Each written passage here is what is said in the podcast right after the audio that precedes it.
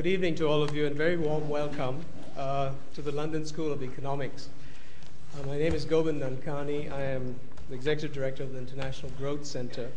And we're really delighted today to welcome you to this seminar, which uh, has two purposes. One, of course, is to bring to you um, scholars and representatives from four developing countries who will talk to us about how the global crisis and its unfolding is having an impact on their countries. And the second reason is to give us an opportunity uh, to launch the International Growth Center's website, new website, uh, today. Uh, let me say a few words about the International Growth Center, do a quick launch, and then we can proceed with the rest of the program. But before I do that, I just want to acknowledge the presence of a few uh, of our colleagues here, I'd like to acknowledge the presence of Paul Collier and Robin Burgess, both co-directors uh, with me in the, in the International Growth Center, and Callum Miller from uh, the Growth uh, Department in, in DFID, who will also be with us momentarily on, on the launch of the website.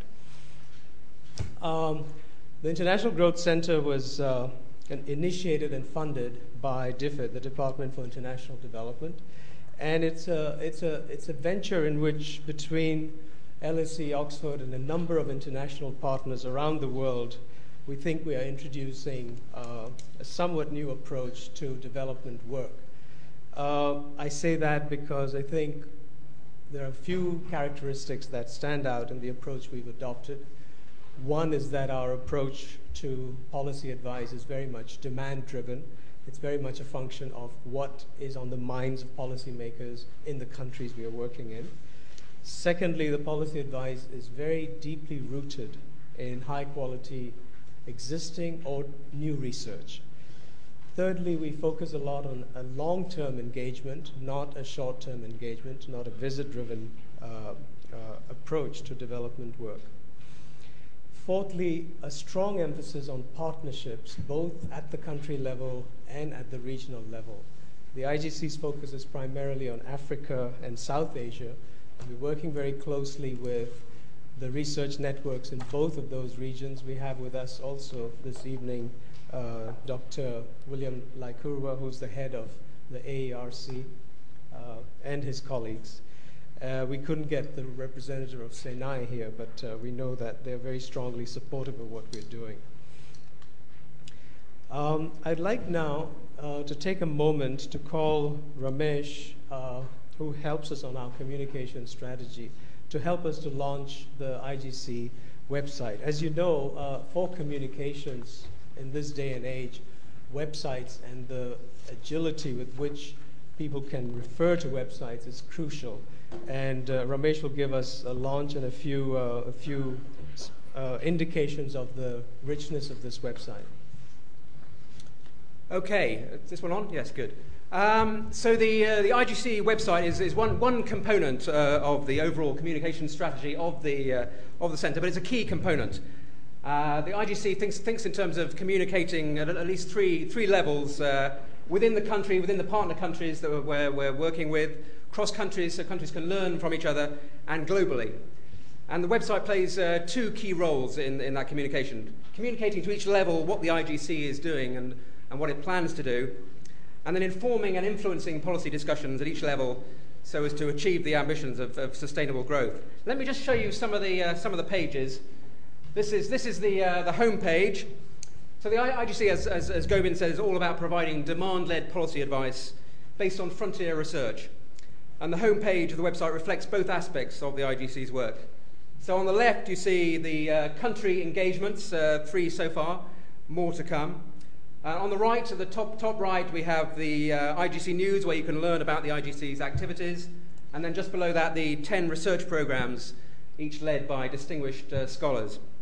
And in the center is uh, what the, the column we're calling Ideas for Growth. This is where demand driven policy and frontier research meet.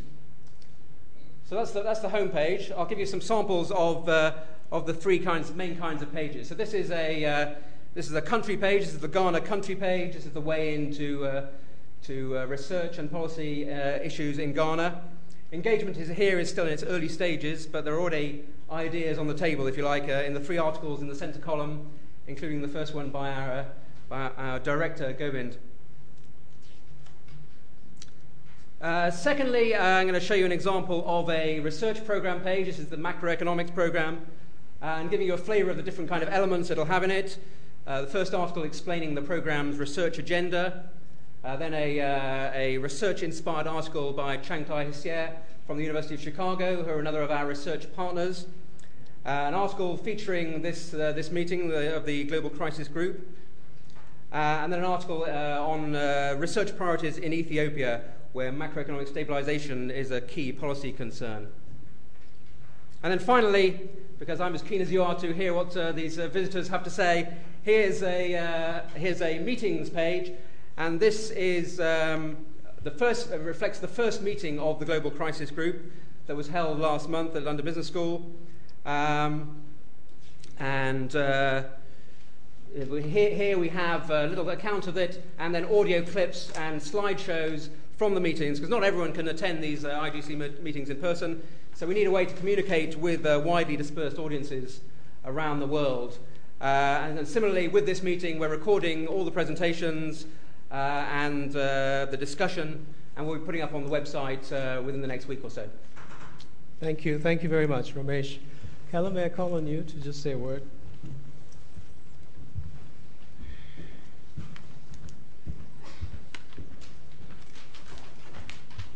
Thanks very much, Gobind. I'm delighted to have this opportunity to say what I promise will be a very brief word. Um, a word from our sponsors, as you might think about it.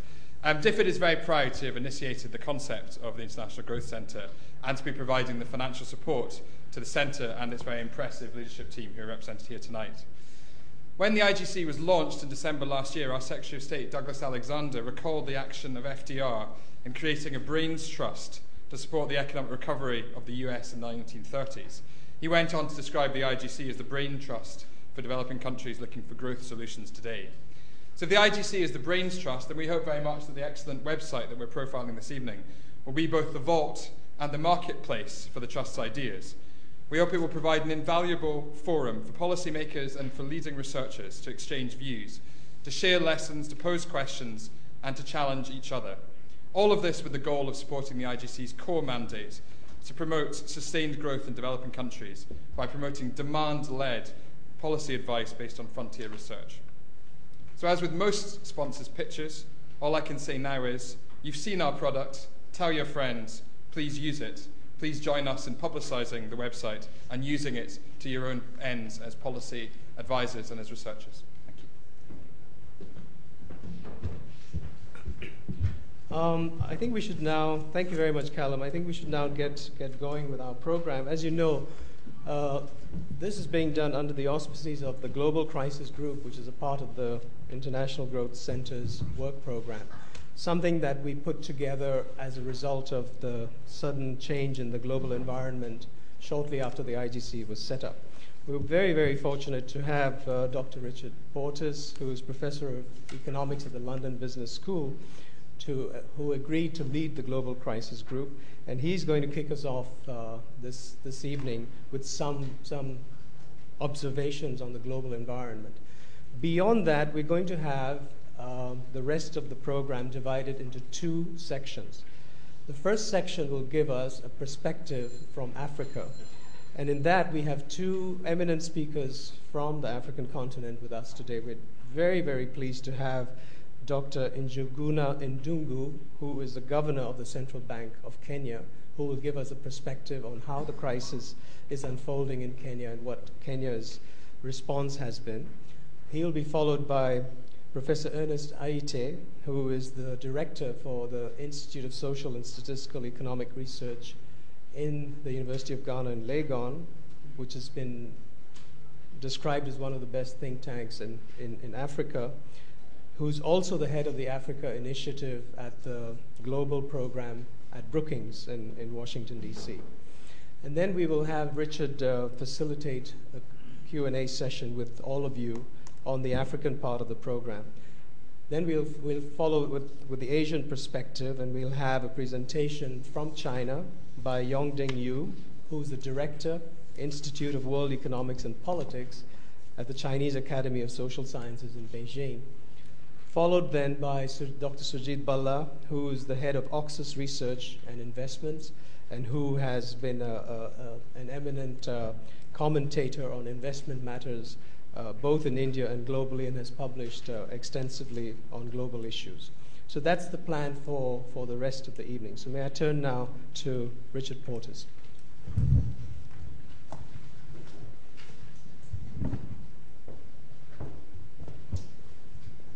Thank you, Gobind, and thank all of you for coming. Uh, I think we have a, a, very good menu in front of us for the rest of the afternoon, and I will therefore not go on very long so as to give you more time with our distinguished speakers whom we have brought from pretty far away. I hope you're impressed at the, uh, at the way in which the Global Crisis Group has been able to uh, assemble a distinguished group uh, of speakers from, from the main areas with which uh, the IGC deals. I'm, my field is international macroeconomics and finance, and ever since August 2007, whenever I see anybody who asks me, "How are you? How are you doing?" I say, "Hey, business is good." Uh, uh, we are in a counter-cyclical industry. Um, the people who do what I do, uh, and uh, although the world may be falling apart around us, uh, nevertheless we find it absolutely fascinating. and uh, I, my own focus, in part, has been on the global imbalances. Uh, that is to say, the large current account surpluses and deficits uh, that started to build up at the beginning of, the, of this decade, and which, in my view, were the fundamental and are the fun, were the fundamental cause of and are the fundamental danger facing us in the future, cause of the crisis. Uh, that is to say, I'm not a great believer in the idea that uh, it's the problems in the financial sector and so forth. Uh, those were those are important. There are clear flaws in regulation, in incentives, and so on and so on. But um, the flaws would not have appeared had there not been the big current account imbalances, the associated capital flows, which uh, overwhelmed the capacity of even the sophisticated financial intermediation systems of the UK and the US to deal with them. And uh, that's how we got where we are. The question, to my mind, the big macroeconomic question as we go forward is how to correct those global imbalances. Because if we don't correct them, the same problems will recur, I assure you in a few years' time. The asset price bubbles, you know, they don't, uh, they may, they may pop at one point, um, but then they come back, and they can come back. And if we don't fix this, um, I think we've got a problem. Now, the trouble is, fixing it uh, requires that, in particular, that the surplus countries cut back, be willing to cut back their surpluses. And uh, we have representatives from two major surplus countries here this evening. Uh, the issue is um, is it likely that they will cut back their surpluses, that their surpluses will fall? Uh, and what sort of insurance can the global financial system give them if they are willing to give up the accumulation of very large foreign currency reserves?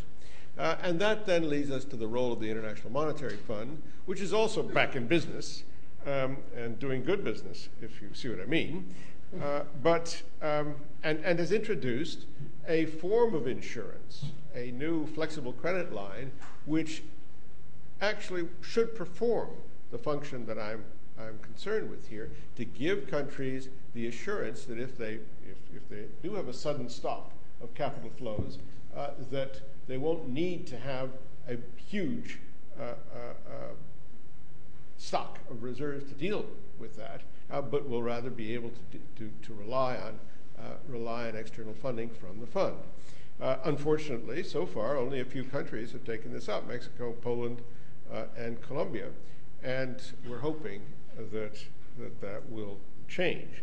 But I suggest to you that you keep your eyes going forward on this question of narrowing the narrowing of the global imbalances. If you look at the IMF projections, they are not very reassuring on this issue.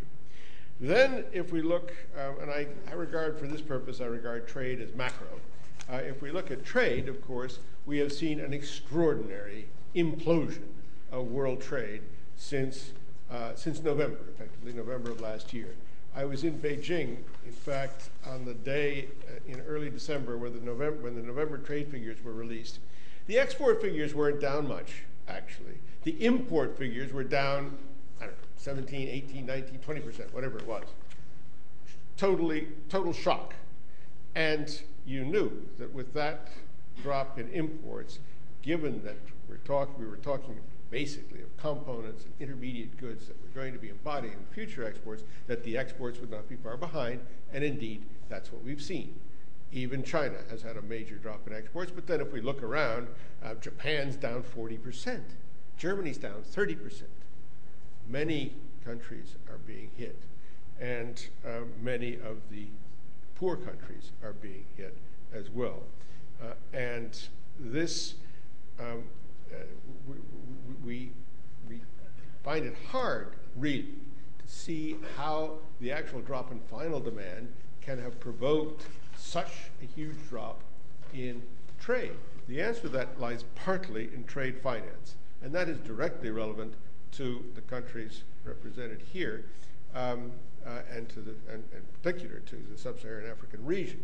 The trade finance issue was taken up by the G20, and uh, a big program of increasing trade finance in part through the multilateral institutions has is going forward. Uh, it's going slowly, I have to say. I, I'm surprised that people aren't feeling a greater sense of urgency about getting the funds out there. And as long as the trade finance channels are tied up, um, are blocked up, uh, then uh, then it's going to be very hard to restart, uh, uh, to, to get back to reasonable levels of trade. Then another major macro issue is the capital flows picture. And the bad news is obvious. Um, all forecasts, whether the Institute for International Finance or the IMF, all the forecasts say that effectively there are going to be more or less no new net capital flows to the developing countries this year, down from um, uh, several hundred billion uh, in 2008 and even more actually in 2007. So we're talking about indeed a sudden stop for those of you who know that literature.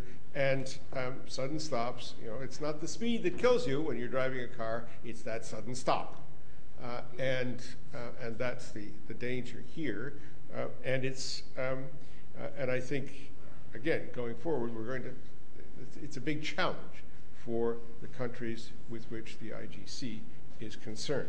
Now, the good news is that, um, is that spreads actually have been coming down. The sovereign spreads for most of the developing countries and the emerging market countries have been coming down over the past several months. Um, they're just about back to the level that they were before, that were at before Lehman Brothers, before the mid, before mid-September uh, of last year, but that's still a substantial, substantially higher than they were at the at the low points. They may have been unreal, unrealistically and inappropriate, lo, inappropriately low at that point, uh, but um, but now uh, there's you know they, they, they, are this picture is actually looking better uh, than it did. Um, and finally, uh, the fiscal pressures. Um, I would say this is another major macro aspect of the problems that the crisis has thrown up, fiscal pressures on a, on a number of countries. Um, and uh, uh, that's partly because of the fall in availability of foreign finance. Uh, and um, that has had its impact on the fiscal picture as well. Uh, but um, what the result is that, um, it's also partly a function of the the uh, collapse of the commodity price boom, uh, where again we're seeing some recovery, and that's promising for the countries that we're concerned about. Um, the, um, but the fiscal, uh, the fiscal difficulties that many poor countries are now encountering uh, have to be watched very carefully, in particular because of the, the dilemmas they pose for policymakers. And one must hope that policymakers will not react to them uh, by um, by cutting back public investment. That would be the worst possible answer to the problems they will face. Uh, but how they will deal with this is perhaps something that our speakers will address um, in the rest of this evening, and perhaps you can raise in questions and so forth. Uh, so I will now pass on to the uh, to, our main speakers, um, and we will have, I hope, a very lively question and answer period. Uh, Thank you very much, Richard. Uh, may I call now on Governor Ndungu to, to give us a perspective from Kenya. Once again, thank you very much for your presence here, Mr. Governor.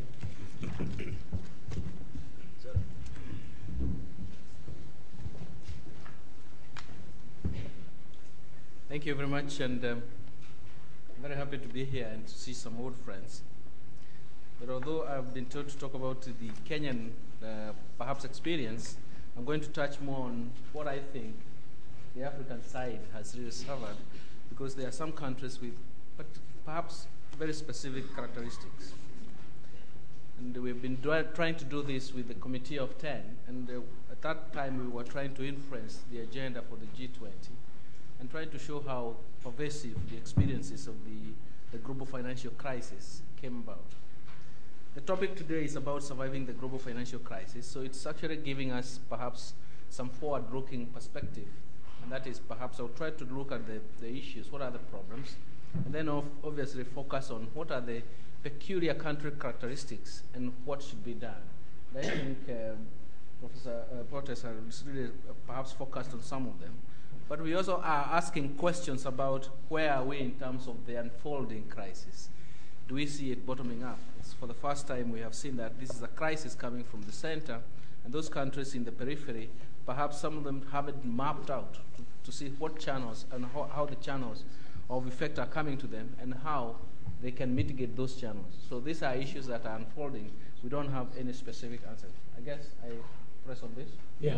Oh. Should do. Uh, sometimes, uh, oh, did I switch off? yes. Alan, can you? Oh. There we are. Oh, then I should turn it. Very good. Just go forward. Yeah. Okay. It's- they haven't, we haven't managed technology. They should, should detect that I'm looking at it. then it should change. I, I, perhaps, of course, the, the, the whole idea of the origin of the crisis is well known. But what I think is very, very peculiar is that it started as a global financial crisis. It has become now an economic crisis. But I think in Africa, we're actually looking at it as a development crisis. So essentially, we're moving on into trying to define are we really going to get the targets that we thought we would get? Every country has come up and developed a plan. For example, in Kenya, we are talking about the Vision 2030 with particular, perhaps, targets. And this may not be achieved. That's why we are saying we can move, we can talk about global economic crisis, but actually, in Africa, we would like actually to move on and talk about a development crisis. But the OECD countries are in recession, but most of the African countries are experiencing very, very significant slowdowns slowdown. And of course, in a continent where it has been buffeted by other shocks and even poverty has been rampant, of course, the slowdown implies very, very significant uh, hardships in future. But of, of course, we have also seen countries, few countries like uh, Botswana and Zambia, and perhaps the DRC, they face deep economic uh, fallout just because of their own dependence on perhaps few minerals. And I'm going to talk later about even the, what has been the solution to some of these countries with the quick disbursement of uh, aid. Of course, the initial phase was, um, of course, through weakening of uh, local currencies and declining reserves, and even the stock exchanges or, or the, the stock market, equity markets collapsed. But of course, this has also permeated into affecting the rest of the economies. For example, looking at the, for example, the depreciation of the currencies, the, and uh, or, or the position of the exchange rate was as, as a result of uh, uh, commodity prices deterioration. deterioration. But of course, the other aspect of it, especially the stock market, was actually flight to safety. And even to date, we are still asking flight to safety, but where was the safety, in fact? So essentially, perhaps I uh, can hear what uh, Professor Portes was saying is that really it's a stop, but because you have nowhere to go to. So there has to be some aspect of it. But also, what we really suffered was the global liquidity effect and the way the global liquidity was being measured in terms of dollars, and banks were not lending to each other. There was a distortion. And that actually, uh, I'm going to provide some data to see how the exchange rate actually ha- happened. in the, in the short run, we actually called it a, a distortion in terms of the US dollar relative prices with respect to other currencies. But also, the, from our point of view, the flexible exchange rate mechanism, actually, or the the exchange rate regime, helped us in terms of stabilizing. It was really an automatic stabilizer during the crisis. And I can see that for most of African countries. Of course, some of them, they have managed to reverse this kind of, uh, these depreciations, but not the full effect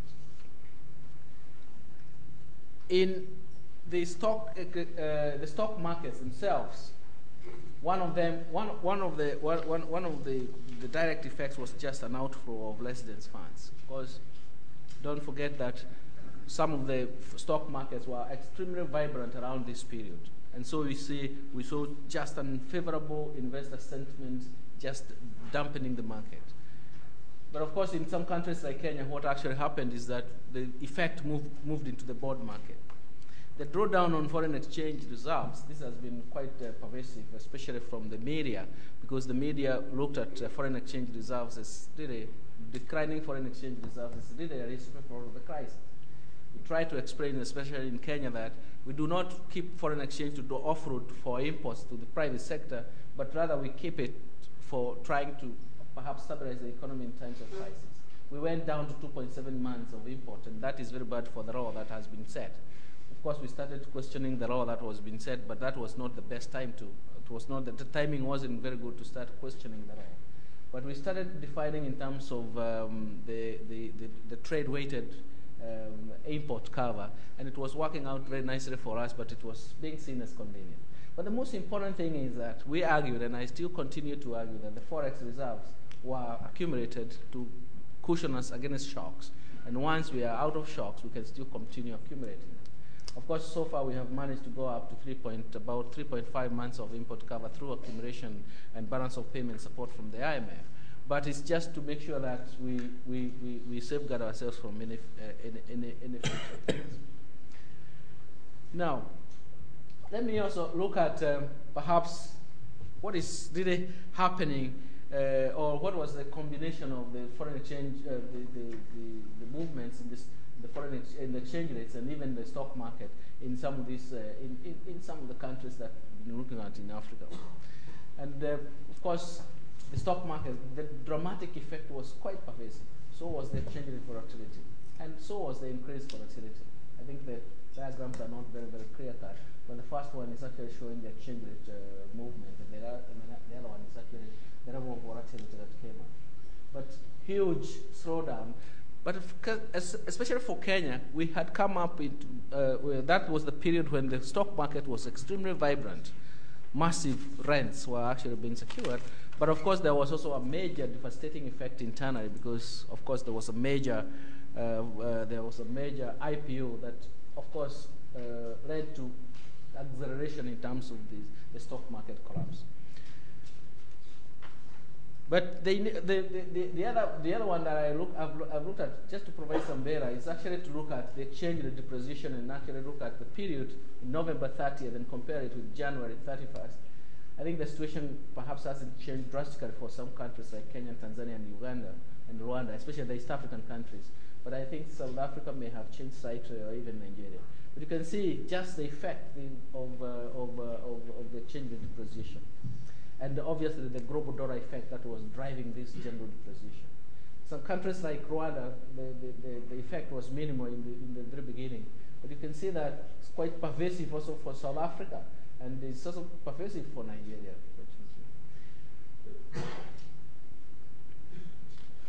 Okay, now what about the stock market?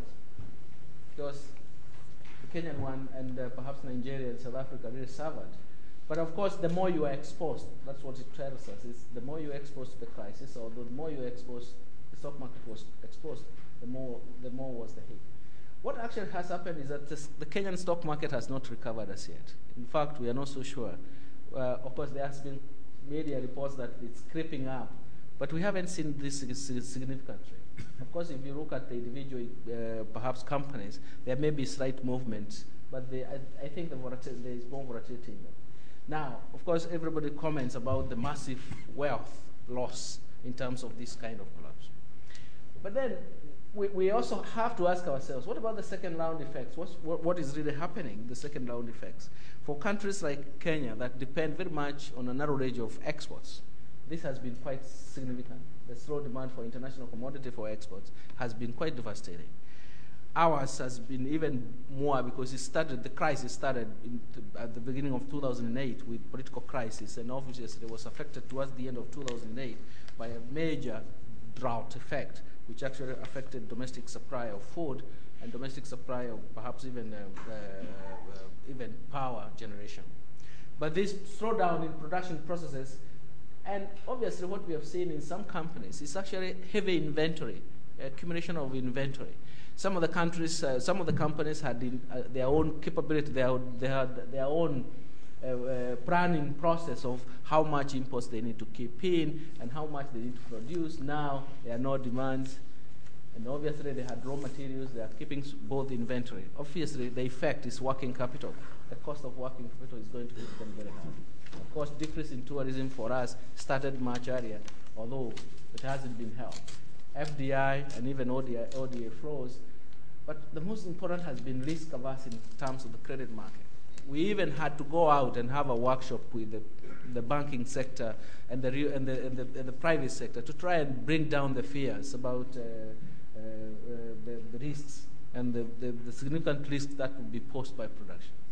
In Tanzania, they have actually even had meetings, uh, had a consortium of banks trying to, organize to make sure that there are no non-performing loans, and if there are any, the government will step in and, and, and finance them through a fund, as a private fund that was generated by the government.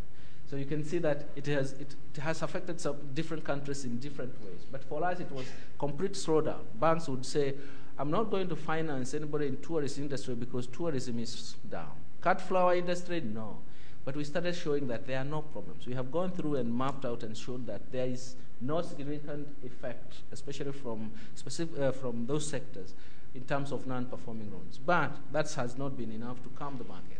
So you can see that one of them is the risks and perception that has been in the market. Of course, the global, uh, there was a feeling of uh, com- uh, countries coming up and trying to protect themselves in terms of the world trade, but that is has not been significant. But there's a feeling that the, the second round effect could create such kind of thing. But what about the economic crisis? Um, uh, what we see, and especially uh, in our case, in terms of domestic production, industrial production, and uh, in fact, how do we map ourselves from what is happening in those countries and what is happening to ourselves? I know I have uh, less and less minutes, but I'll try to wrestle. That's five minutes. Yeah. And negotiate another five because I've come from far. But uh, anyway, we'll talk about it. But uh, the most important thing is that we may have escaped the full impact. I'll give you some slides about our financial sector in Kenya. We may have surpassed that, but, the, the, but I don't think the slowdown, we are going to escape the slowdown. Let me put some few data maybe we can look at. But obviously, the forecast on commodity prices has been very, very devastating. It's quite depressing. And so for countries like ours that depend very much on exports, and even foods that we have really suffered more. In fact, I'll show a slide where agriculture and even drought for, uh, agricultural performance in Kenya actually drives growth. So everything else is, extremely secondary. But uh, let me, um, I just wanted to show that for that, those countries that depend very much on, uh, on uh, exports, you can see that the situation is not very promising. Perhaps 2010 uh, and it can, we can see that it's very, it's very, very, very few commodities. It's not really very promising.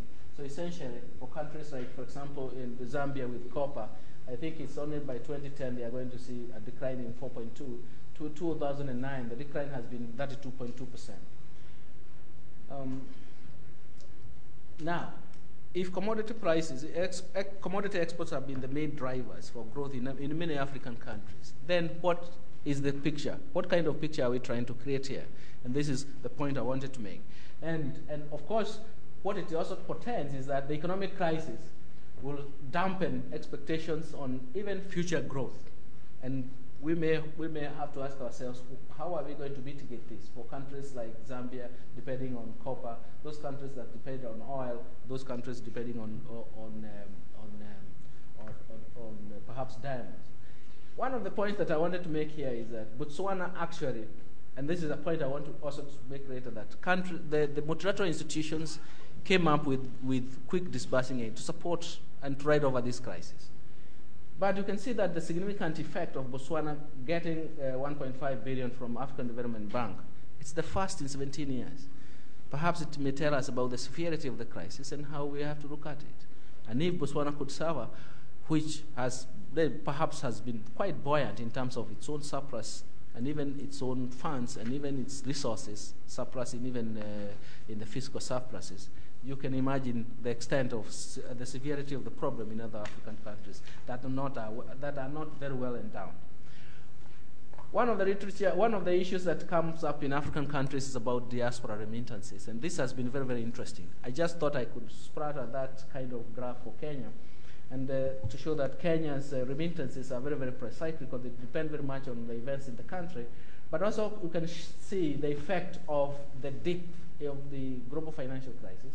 But I think on average, monthly, uh, it's been coming to about $55 million per month, almost going back to the, to the average. But obviously, I've been asking myself, why, how do we break down these two, these remittances in two components?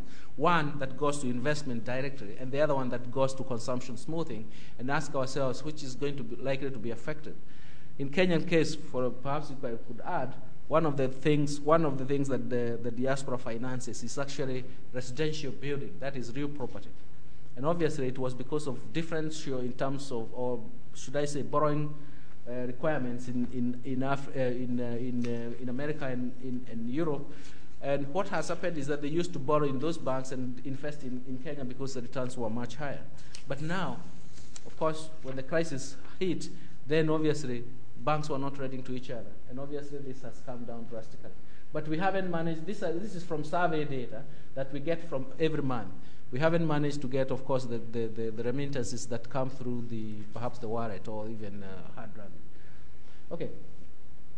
Some growth outlook. We have revised and revised and revised growth significantly.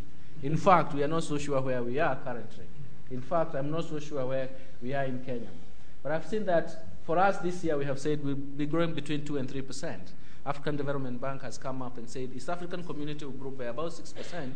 They are giving Kenya about 4.2 percent. But you can see that we have revised and revised. We are not so sure where we are. This, uh, this is data coming from different uh, uh, uh, sources, and they are good estimates. Thank you very much. I'll, I'll be very quick now. but then I, I wanted just to say something about Kenyan growth because this is always very interesting because we have come from far. And I wanted just to focus on last year's growth. And quarter one was very interesting because we had, of course, political violence. Everybody was knew about it. Everybody thought that Kenya should not be left alone. They came to help us, and of course, it worked very well. Growth, you can see what happened. Quarter two recovered, and quarter three recovered. But my sense is that drought is so pervasive and drives everything in Kenya. You can see how the fourth quarter managed. And obviously, the growth in uh, 2008 was 1.7% just because growth in agriculture came down by four, minus 4.5.1. And the first quarter, growth came down to 0.03% because, I think that's a mistake, 0.03%, because growth, agriculture grew by nine, my, uh, declined by 9.8%. Pervasive result. But it's something that we can talk about. Now, quickly, I'll gloss over. Economic crisis, a summary of the impact. I've perhaps covered this. It's going to be interesting, perhaps, to uh, answer questions. But obviously, what we think is that infrastructure is going to be perhaps uh, define the kind of fiscal stimulus that we need to get from uh, for Kenya. I have always argued in the media places and even places that everybody is talking about fiscal stimulus for Kenya. But the question is, how does a fiscal stimulus in a country like Kenya with so huge unemployment work? What we have actually argued is actually to provide public, uh, public works to protect wage good. And kazi kwa vijana or work for the, for the youth has been quite pervasive, has been quite important. Ours is we have to work on the supply side. We have to reduce poverty, and we have to deal with so many aspects that are challenging. Um, but some good news is that we didn't see much of toxic assets in, the, in uh, Africa's financial sector. So obviously, uh, the country has managed to stabilize its financial system. I'm going to give uh, examples in Kenya. But I think the folders are there, but some few minor, perhaps data to, to, to put in to, to explain that. We have 45 banks, of course, segmented, three-tier system, big banks, medium banks, small banks, small family banks. But what I find that is everybody is perhaps within the capital adequacy that is required, and obviously they've been doing well, but they are washed with credit, they are washed with liquidity. They don't know what to do because of the slowdown, and that is where the danger is. We've seen that we have surpassed about 940 billion in April this year in terms of deposits. Out of that, 69% of it is advanced in loans. But the next question is to ask if the slowdown is there and they are washed with liquidity, what are we going to do about it? And there are so many aspects of that to show actually the, the health of, uh, of, of, this sector. And um, finally, of course, I have drawn down in terms of what are the challenges. We see that financial sector contraction because of this confidence, real sector decline, poses significant risk, public sector resource constraint. These are issues that uh, uh, have been seen. Africa in the last 10 years have actually worked on its own growth and even developed enough fiscal space. And we are now seeing that coming down. The next question is how do we deal with it? From the Committee of 10, which I'm a member, we advised in several things. I think that I call, I call them incremental solutions that we advised and they came up even into so many countries. But I think I want to emphasize domestic resource mobilization, which was very important. The first one has come out very well. Resource, resources available to ride over shocks, the IMF, the World Bank, and even the African Development Bank have been quite responsive. I think in Kenya, I think for the first record of two months, we had already some uh, $209 million for our balance of payment support. That is the exogenous shock facility. So I commend the speed. The second one is we have to come up with domestic resource mobilization strategies. And this, we have to look at how we, we can support the supply of public investments or even private investments coming through uh, to protect the wage goods and even public works. The third one is actually institutional capacity for those institutions that should focus on the global effect and even the regulatory institutions. But I think my other, my most important one is, is to try and reverse what we, could, we didn't do in the 1980s and 1990s. We have to protect public investment, uh, or should I say, uh, development budgets, because essentially, if we don't do that, we are going to sacrifice long term growth.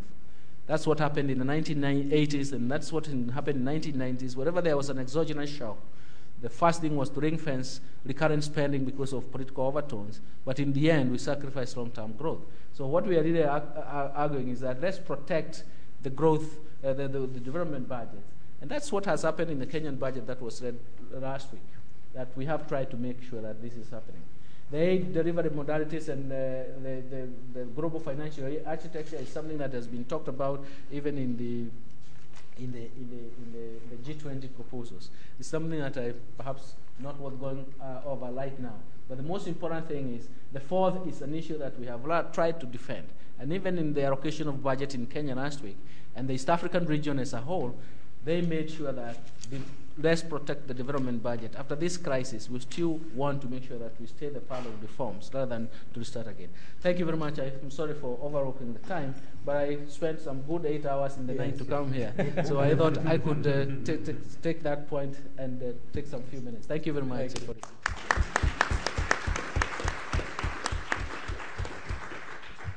Thank you. Thank you very much, Governor Ndungu, for that uh, both comprehensive overview of the continent as well as a special focus on Kenya and on long term growth. Um, Professor Aryeetey next from, from the University of Ghana and Brookings Institution. Uh, thank you very much, Mr. Chairman. I'm also very delighted to be here and to speak to you about how the current crisis uh, is affecting various African countries. And I'm going to use illustrations from my own country, uh, Ghana. Uh, in a way, we had not planned it, but uh, by some kind of coincidence, what I'm going to say will complement adequately, I believe, uh, the presentation that uh, has just made. Uh, the first point that I'd like to make in this presentation, the simple facts that uh, since the crisis uh, broke, we've had the opportunity to several times talk to people about the crisis. And the first question I get asked often is, uh, how did it come about? And that already was very well known. Uh, everybody's talked about it extensively. It's always been a question of whether Africa is going to be affected by what is typically associated with Europe, and Asia, Europe and, and, the US. Uh, and then finally, I get asked the question, uh, do we need some stimulus package uh, very much along the lines that we've seen in Europe and America? What I'm going to try and do today is talk about the way the crisis has affected African countries and how they have responded to the crisis and uh, the impact of that. Then I'll bring in a few observations about what uh, the countries are doing in terms of uh, uh, trying to modify their behavior in response to the, the, crisis. So I'll talk about the nature of the global crisis. I'll talk about the channels through which African countries have been affected. I'll talk about the impact on economies. But most importantly for me, uh, the impact on the poor is very significant. And then I'll talk briefly about how to move forward as I try to uh, conclude. One thing that is important that we need to think about seriously in relation to the crisis in Africa is the fact that it came at a time when African countries have been growing much faster than, let's say, the, the whole decade before. Uh, in 2007, your average African country grew at more than 6% per annum, unprecedented.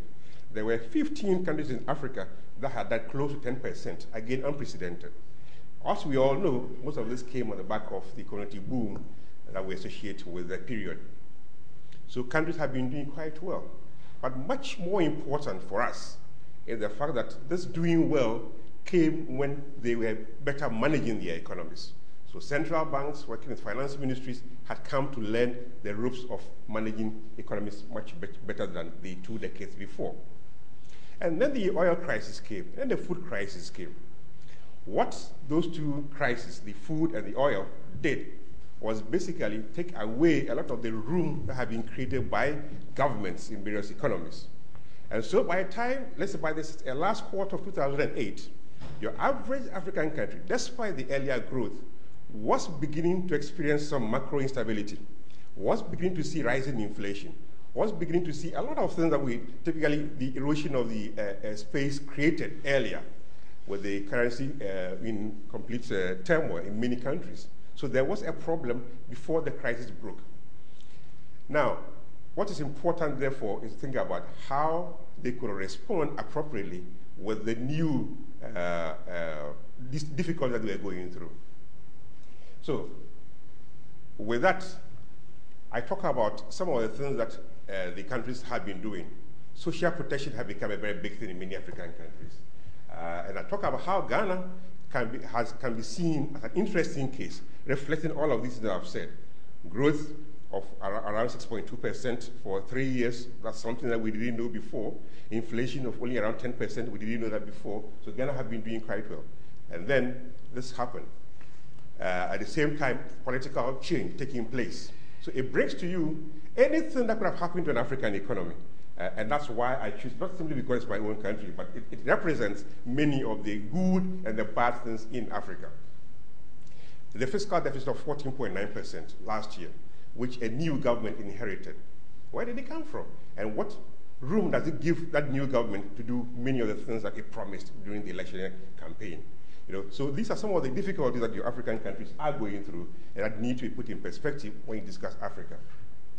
So the nature of crisis, we all know very well uh, where it came from as a result of uh, changes uh, in the global financial markets, uh, often not linked to any productive base in these countries. We've seen how it's moved from uh, the US through Europe, through Asia, to Africa, and so on. So there's no need to spend much time on where it came from. What is important for African countries is that many you don't expect that to have any major uh, impact, largely because Africa was not seen to be a major part of the global financial markets. And what is not known is that Africa had become influenced by new thoughts on how the financial markets should be organized. New standards that were being used for regulation had begun to influence the way African markets were organized. And therefore, uh, to a very large extent, Africa had become much more competitive financially than before. That's why you will see South African banks, for example, move to many other countries. That's why you see Nigerian banks begin to make inroads into many other African countries. There was a new competition within Africa of financial markets that today will become affected by the new situation. They weren't necessarily using capital from Europe or America, but movement of capital within Africa was beginning to increase. And that is slowing down, and that's an important thing we need to think about. So, typically, when we, people discuss Africa and how it's affected by the global crisis, there are these channels that we talk about. Uh, people like to talk about them as direct and indirect effects or first round effects, second round effects. Doesn't really matter how we choose to call them. There are areas in which we must focus. Uh, uh, shrinking private capital flows, we talk about that. Remittances, uh, uh, the government spoke about remittances. Then the slowdown in the demand for exports and the fall, the fall in prices, the declines in aid flows, which are very important for many countries, and the reduced competition among the institutions in Africa. These are areas I want to focus my uh, presentation on. Now, in talking about capital flows, let me simply talk about uh, FDI to Ghana. When you talk to various government officials, the first thing they'll tell you is, well, there's no need to worry. There's no need to worry about the FDI flows. Uh, uh, we've seen, they've seen evidence of FDI still being important, uh, and then some capital coming in. There's one thing that is clear from data that we've looked at for work we do with ODI here. The flow of FDI has not changed much. But what is important is before the crisis, FDI was growing much faster than the entire decade before. FDI had been increasing in Ghana for around 25% per annum uh, in the three years before the crisis. The figure did not change. So the last quarter of 2008, we didn't see much change in there. Does this mean that uh, uh, FDI flow is going to continue as before? We've done a new survey interviewing uh, owners of uh, various foreign businesses in Ghana and they are quite skeptical about their chances of being able to provide support in the same way that they did uh, in the earlier years. So we tend to say that even though the figures for FDI have not changed much, there's a very li- every likelihood that in the ne- next few years things might be different. But we see evidence of capital outflows. We see new evidence that things are moving out of the system to other countries. So, and this is happening in particular sectors, largely in the uh, uh, services sector. That's where we see a lot of capital outflows. And that's something to worry about, in particular in Ghana, and also we've seen it in some of the Francophone West African countries. The Investment Promotion Center does not think it's still time to worry, but we, based on the figure that we are seeing, are quite worried about that. So here I give you the FDI figures that uh, we had uh, the last uh, uh, three years, 2006, and we saw the major jump in uh, 2007, and then the uh, small drop in 2008. Uh, government says, well, it's, it's not a problem. Uh, we, we can muddle through with this. And now we uh, say, well, maybe it's not yet a big problem, but something to think about in, in the coming years. Remittances. Here, as in many other African countries, we've seen some changes, not major, not major changes. But remittances become important when you relate that to poverty. Uh, so on the surface, um, the Bank of Ghana will tell you there's nothing to worry about. The figures are very much uh, the same as they have been for some time. Uh, and yet, uh, we see some room uh, for uh, worry. When you look at the last two years, typically, you would think that in 2008, things were beginning to do go, go, quite well for the government, for, for the central bank. remittance figures were running up. But in the last quarter, we saw that the growth was far less, was less than had been the growth in 2007. Typically, the last quarter of the year is where we expect uh, the most growth to take place. But the last quarter of 2008, there was a dip. So central bankers in Africa, as uh, our governor uh, simply said a few minutes ago, get, tend not to be worried about remittance flows. We are worried largely because it affects, any drop there affects the poor more than others. Uh, and we have in the paper itself evidence that uh, uh, households in area in regions where remittance flows are highest are those that have suffered the most uh, as a result of the uh, declines uh, in, in, the figures. Now we talk about export receipts. Clearly, there isn't much room for, uh, there isn't much concern here uh, because exports have continued to do well even through 2008. Uh, again, we see the troubling figures for the last quarter of 2008. Uh, it is not surprising that exports are not too bad in Ghana, likely because the prices of our major ex export commodities are not doing too, too badly. Uh, if we look at cocoa here, uh, the price of cocoa in 2007 uh, was, uh, was less than that for 2008. So there's room for optimism there. Uh, and the central bank tells us clearly that we, we, we, don't need to worry about that. But we'll show, I'll show you figures later uh, from the World Bank making projections into the next uh, three years that suggests that we need not to be too optimistic. Uh, indeed, that the decline in the price will come much later after things have uh, more or less uh, settled in uh, um, Europe and Asia. So that's the story for cocoa. Again, for gold, um, the price is something that has remained quite stable. Indeed, it's not surprising that the gold price has not come down sharply. Uh, many in, in, the current situation, many people are running uh, to gold. So we don't expect any major changes in the price of gold in the short term. If anything is going to happen, it will likely be in the long term. Uh, so these projections, these are the figures from the World Bank that tell us that uh, if there will be any changes, they'll come later after this year uh, the, um, as people begin to settle with these commodities. Aid flows to Ghana. They've been quite important for many, many years.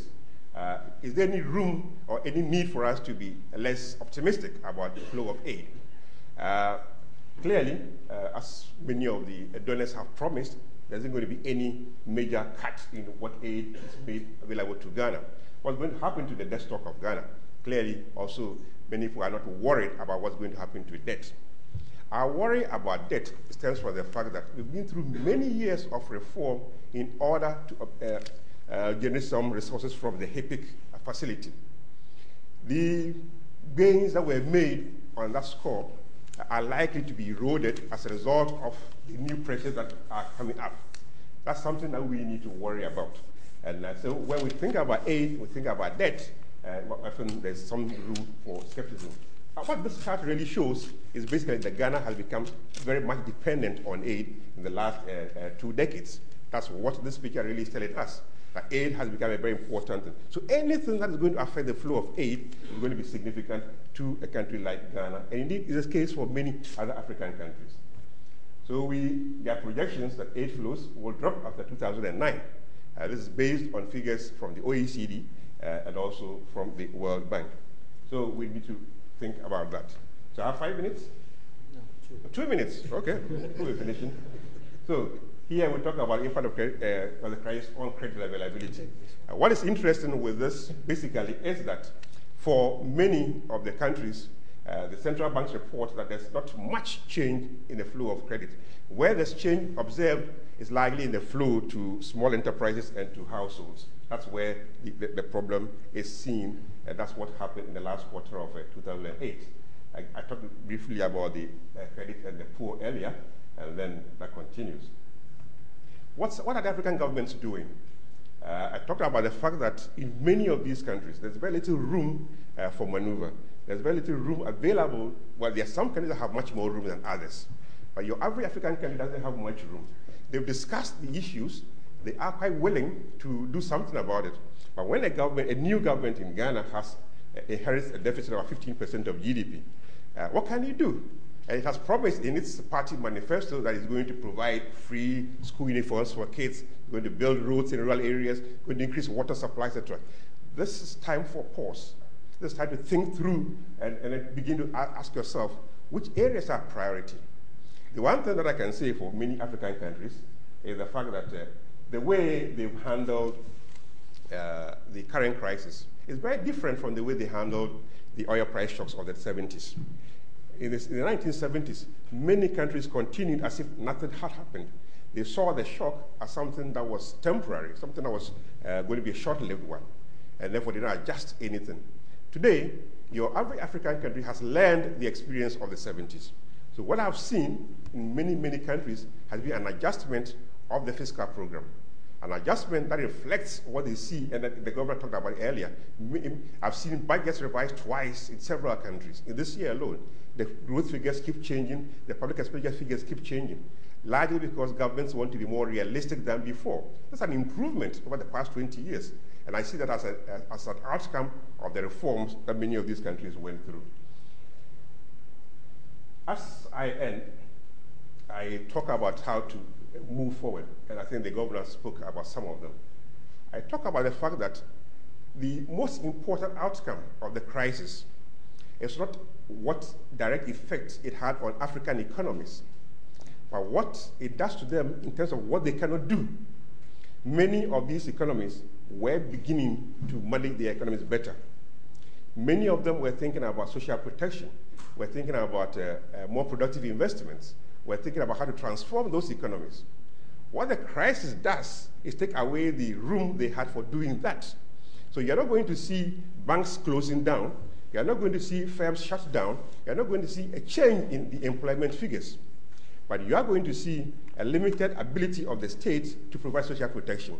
You are going to see very little room for building institutions that will facilitate investments in those countries. And that's what countries need to think about. So we propose that it's time for us to think, take a long-term view, a much longer-term view, structural transformation. If African countries depended less, or let's say if Zambia depended less on, uh, on copper, the difficulty there would have been much, much uh, less than uh, we see today. So, as I, in, in, conclusion, I talk about the fact that uh, uh, basically we need to do what we should have done well 20 years ago. We need to think about institutions. The governor spoke about domestic resource mobilization. I agree entirely with it. We need to think about what development banks can do. There are many other institutions in Africa that have not functioned properly the last 20 years. How do we get them to focus on development so that if there should be another shock, and there will be shocks in the coming years, uh, how do African countries respond and move on as if nothing had happened? Thank you very much.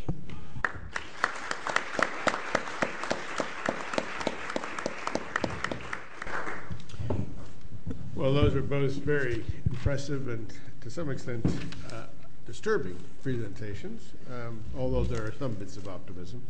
Uh, and uh, uh, they did go on a little bit longer than we'd expected, so we'll have a little bit less time for Q&A uh, than we had hoped.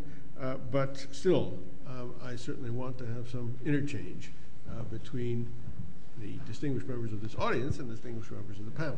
So let's uh, do that now for the African side of this panel, uh, and the floor is open. Please state your name and affiliation.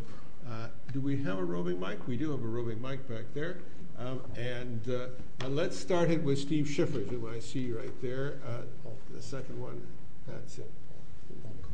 Thanks. Steve Schifferes, uh, BBC News. I just wonder if either of the panelists has any comments looking at the human effects, the effects on poverty of the World Bank estimates of perhaps 50 uh, million more people um, in absolute poverty, and if you see going forward how this is going to affect the Millennium Development Goal targets. I mean, you made reference to that. Um, and just on a, on, a, on a, separate point, one which is obviously a political in, interest, um, do you have any views on whether the Chinese investment, uh, which has obviously been a big economic and political factor in in Africa will be uh, or has been affected by this crisis and whether that will uh, change things significantly. Thank you. Uh, I think we'll collect a few questions uh, and then have our panelists respond to them jointly. Paul, I think you had your hand up. Microphone down here, please. Thank you. Just uh, two comments and a Paul Collier from Oxford. Right. Thanks. Sorry. Is is two comments and a question. I mean, the, the first comment is just how distinctive um, the, the shock for Africa is, really, that um, in a nutshell, there seem to be three economic crises that played out. Uh, one in the sort of Anglo-Saxon economies where um, crazy mismanagement of the economy led to overextended households and firms. Uh, the crisis produced panic, increased savings rates, uh, and recession from, from increased savings rates. Then there's the, the sort of export economies, which is the, uh, the kind of Germany and East Asia, where the transmission mechanism runs through a collapse in manufactured exports and hence hits the private sector. Um, and then in, in, Africa, you've got the, the, the, foremost route is through commodity prices, the collapse in commodity prices, um, uh, and some collapse in FDI, I think, but certainly the collapse in commodity prices. Now, that is basically a public sector because the commodity prices are the source of revenue for the government. And so whereas the, the export economy is private sector shock. In Africa, it's first and foremost a public sector shock. It's a revenue collapse. Um, hence, the response, the first order of responses, is going to be sort of government responding to falling revenue. And uh, I think there are kind of three layers of response. There's the what you might call the reactive response, which is um, you regret some decisions that you took when you thought you were much richer than you're going to be. Um, are there any decisions you can unstitch? so, in particular, can you decommit from a load of recurrent expenditures that you now regret? So that's the sort of first reaction response. Then uh, the second reaction is kind of cushioning. Um, can you cushion the economy? And the extent to which you can do that um, depends uh, partly upon history. Botswana can go to the African Development Bank and borrow because it's such a good record of managing its economy well. This is actually a repeat of what Botswana did in 1981.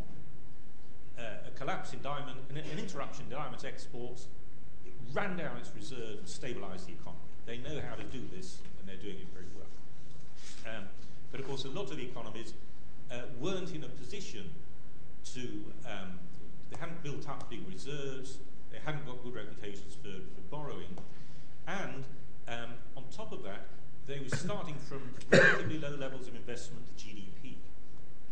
Now, if you'd started from high investment to GDP, you could stabilize by cutting investment. But as Richard Portes said, that will be a disaster if you start from suboptimal levels of investment, which is, which is the, the distinctive feature of Africa. You know, it's just not true of Asia. Asia can afford to cut investment, Africa can't. Um, but maybe Africa does need stimulus for its economies, but it needs a stimulus which cannot be confused with um, a return to fiscal irresponsibility. And I suggest the package which can, can communicate a, a, a signal of fiscal responsibility whilst at the same time stabilize the economy is a package which reduces recurrent spending but increases capital spending more than you reduce recurrent spending. That package, which is politically tough, would stabilize aggregate demand and goes a little way towards rectifying the low level of, of investment. Um, now to my uh, question, uh, which is um, at some stage, we've got to step back from this and draw the lessons of uh, what would you have done, uh, done differently. I mean, you, clearly Africa learned a lot because the, the second, this, these commodity booms, as you say, were better handled than the commodity booms of the 70s. So there's been a lot of learning. What's going to be the equivalent learning that moves you so that next time this commodity booms, um, there's an equivalent leap in learning? Sheila Page, third one in there. Thank you. Uh, Sheila Page, Overseas Development Institute.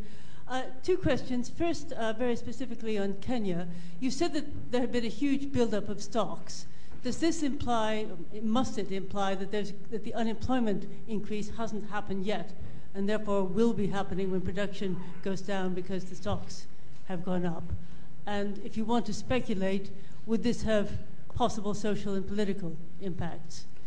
And the other question is you said, and Richard said as well, so this is perhaps for both of you, that it, sh- the, uh, it shouldn't be allowed to affect the, the development program, in a sense.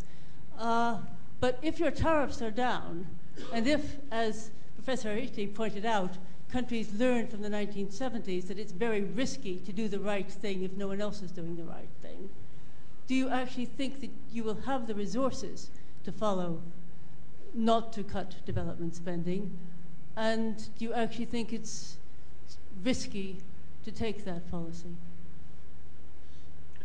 Okay, I think uh, we've got three major contributions and questions there, um, and uh, I will now turn to our two speakers to respond to them. Um, Ernest, why don't you start? Thank you very much. I think the uh, uh question, first question was uh, whether the MDGs will be affected. Uh, it will vary from country to country. Uh, there are some countries where uh, expenditure on health and education has been protected quite well, and there are other countries that have considerable difficulty protecting such invest, expenditures. So my, my uh, informed answer is basically that um, countries like Tanzania will continue to move without much difficulty uh, on that front. Clearly, there are many, many African countries that will suffer on one or two of these uh, MDGs. it's also important to understand that before the crisis came, there were many African countries that had difficulty with the movement towards the attainment of the MDGs. So if they are not able to attain the MDGs, it should not be because of the crisis. It will simply be the way the economies have performed and the way they, they are structured. Uh, the extent to which they can deal with poverty has a lot to do with how much they can do, what they can do with unemployment in these economies. And uh, don't forget that before the crisis, many of them had difficulty with unemployment, with underemployment, and many other structural features. Uh, there was also the question of whether Chinese investment would be affected. Clearly, that again depends on country to, from country to country. Uh, we've seen evidence of sharp drops uh, in Niger, for example. Sharp in, in Niger, there are reports of uh, several hundred Chinese firms leaving within months. You know, uh, there are other countries that have seen Chinese investment increasing. So again, it, it, it's very difficult to talk about what it will do to the entire uh, region. Uh, it will vary from country to country depending on what kind of arrangements contracts have been agreed uh, with various Chinese uh, bodies. I think Paul's perspective on the crisis is spot on, as usual. the most important is the question well, what, what has Africa learned from this particular one, and how will it do things differently in future? The, the, what I go around Africa preaching is that what this tells us that we should have uh, gone much faster with the reforms we began 20 years ago. Uh, and if many of the institutions we sought to build, let's say in uh, tax mobilization, for example, we had built them properly, uh, the revenue collapse that we see in many countries would not have taken place. So the, the lesson from it is just continue with reforms, uh, do what you have to do. There are some reforms we began uh, in the 80s which have not been completed. There are institutions that we abandoned in the 80s that we need to revisit. The example I gave about the role of development banks, for example, I think it's something that we need to revisit. Uh, there's still a need for agricultural credit. How do you provide agricultural credit through the commercial banking stuff? It's not going to, it hasn't worked in 20 years, it's not going to work. So somebody has to take uh, some care of that. You know, so let's build the institutions we should have built. Let's bring in policies that we slowed down on for political reasons. Many of these things were slowed down largely because of the new politics this new politics should learn to live with the new economics. That's my, my own view of things. And uh, I think that's the, what I have to say on this. Going Thank you. Thank you. Thank you very much because uh, Ernest has summarized some of these things. Let me say that one of the peculiar characteristics of Kenya in the East African community region is that it's very much dependent on exports in those regions and commerce. So it means that any effect in those countries devastatingly affects the country. In fact, that's one, that's one of the clear messages. In fact, the East African community is much more important than the European community, the European, the European region in terms of Kenya's export. And they are manufactured exports. So essentially, they directly affect even the SMEs. Now, this buildup of uh, even inventories, even manufacturing industry, is everybody is treating it as, let's say, it's a transition period. I remember the president's message in uh, the, the, the, the, October, uh, sorry, the June 1st celebration was there has to be another solution rather than layoffs. So let's hold on. This crisis is short run. But obviously, that is always the mentality that any shock is short run. But I don't know how we hold on, how long we hold on. Maybe it will come to hit the banking sector because of the working, working cost. But I do believe that as long as the regional countries are not going to suffer devastatingly, the Kenyan farms are going to perhaps uh, hold on until this crisis is uh, perhaps starts uh, uh being overturned. MDGs, this is quite, poverty is uh, increasing. In fact, one of the things we, we have seen is actually the, this, the, the, the, the, what we have perhaps achieved in the last perhaps 10 or so years in terms of poverty eradication may be reversed. And it's, it's started, it will start showing. And so it means that MDGs are also at risk. So it's something that we, we view that over time we are going to analyze and see what is really happening. It is true we are trying to bring up some perhaps development budget to try and support this. But obviously the next thing is where, how do you finance that? And that's the question that is coming up, is that you have to look for innovative ways. In February this year, in Kenya, we managed to raise um, an infrastructure bond, which has targeted projects in road network, irrigation project, geothermal, and it was heavily subscribed because it was like the government is saying, look, I would like to do this to try and support uh, uh development uh, spending, but I don't have the resources. Give me the resources and you invest in the resources. And that, for 10 years, it worked very well. We were very happy that this was working very well. But we also made sure that we describe those projects that they can also perhaps produce income that can actually support the repayment of those projects so that we wanted to provide a gateway for other public sector institutions to do the same. So I think that is another avenue that we can utilize to try and finance this development spending. That's what I do believe. I think uh, uh, for the Chinese investment in Kenya, some of the the sector, the IT is still a growing sector, and that is where, for example, in Kenya, the Chinese have come in. The other aspect is that they have been actually winning contracts in road networks and even fiber optic uh, ca uh, cables. These are going to continue. We don't see the effect coming down. Perhaps maybe we may look at other sectors that are suffering, they may suffer the same way. What could we have done better? Uh, I think Paul Collier's question is a very difficult one because what could we have done better? Or how, what lessons have we learned? I think there are several lessons, and one of them is actually even trying to work out the budget and the philosophy of the budget, what I saw in this last week in terms of the budget, the philosophy of the budget is telling us, let's do something differently. One of them is actually recognize that if you have to deal with the political question of redistribution of resources, then you have to concentrate resources in where the rural areas and even where the potential of the economy to grow and even revive is there. So one of the philosophy. The second one is perhaps even if you have to bring up projects, development projects, you have to make sure that you bring them in terms of where there is potential. Every day, this, every day I hear in, the, in, in, in, Kenya that if you run a deficit, for example, 6%, we have about projecting 6.5% deficit, uh, fiscal deficit. Everybody is talking about it. The awareness is there. So it means that it is warning the, the, the, policy formulation that, look, it is no longer saying blaming the World Bank and the IMF for the policies they brought in. And that's where it was easier to blame in the 1980s and the 1990s when inflation is rising all there was unemployment and everybody had someone to blame. Now, everybody is focusing on the policy of formulation.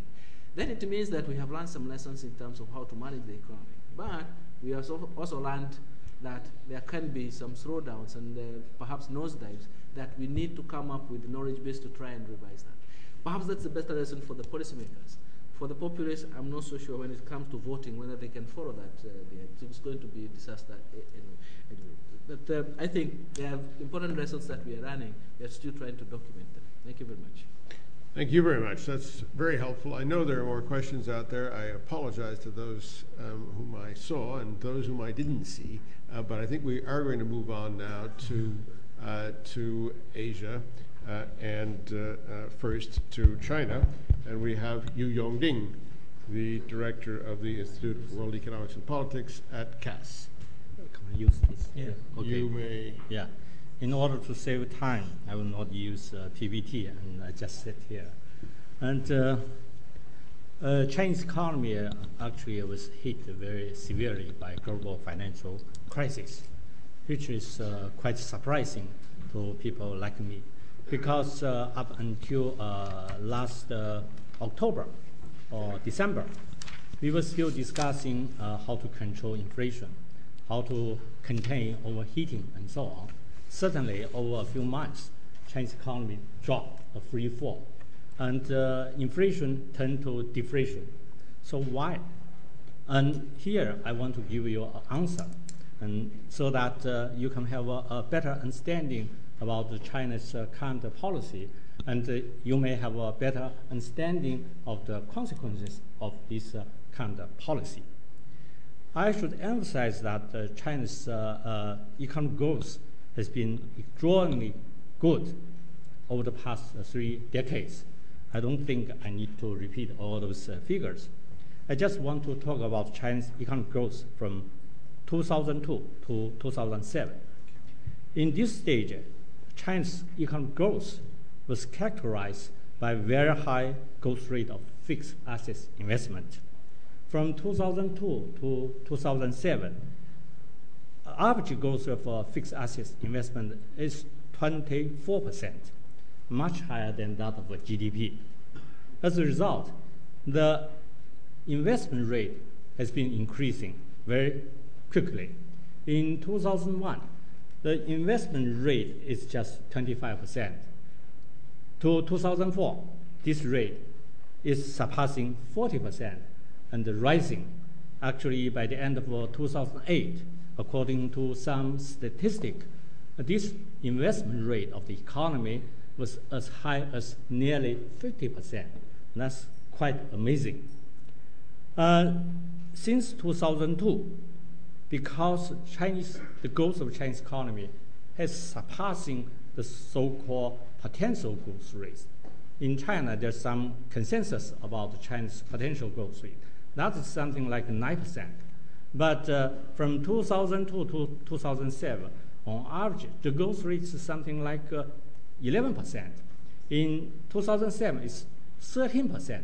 So it's well above uh, China's potential growth rate. At the same time, we have seen inflation begin to increasing. We see lots of uh, assets bubble and so on. So since 2003, the Chinese government adopted a tight monetary policy and a more or less neutral fiscal policy. I want to emphasize when Chinese, while Chinese government is fighting against uh, uh, overheating, at the same time, overcapacity has been building up. Why? Because China's growth rate of fixed asset investment is very high. The investment investment rate has been increasing. So you know that. So at the same time, we have overheating, but on the current, we have overcapacity. But uh, for quite long time, this overcapacity failed to surface or concealed by two major factors. The first one is a very strong investment demand. In order to absorb the overcapacity of, say, 200 steel mills products, we built more steel mills to absorb the overcapacity. Of course, this kind of practice is not sustainable. The second important factor is export. So by very strong export performance, a very large chunk of overcapacity was absorbed. Here I want to say a few words about China's uh, export. Because we rely on export to absorb overcapacity, we rely on export to increase employment. So to a certain extent, the so-called uh, BW2 uh, theory is uh, relevant to China. And uh, because this kind of uh, policy and practice uh, Chinese economy become an economy which is highly dependent on external demand. Just give you a few figures. In 2007, China's trade over GDP ratio is 6 7% of GDP, much higher than United States, than Japan, are so-called open economy.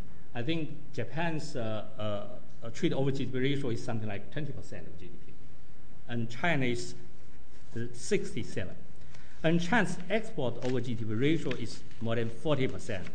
And in 2007, China's trade surplus over GDP ratio is something like 10%. And uh, hidden uh, overcapacity and over-dependent on external demand make the Chinese economy extremely vulnerable to external shocks. and uh, when global financial crisis happened, especially after Lehman Brothers in last, uh, uh, last September, external demand suddenly disappeared. So Chinese production dropped dramatically. Just give one example. In uh, last quarter, the most hit uh, Chinese industry is steel industry.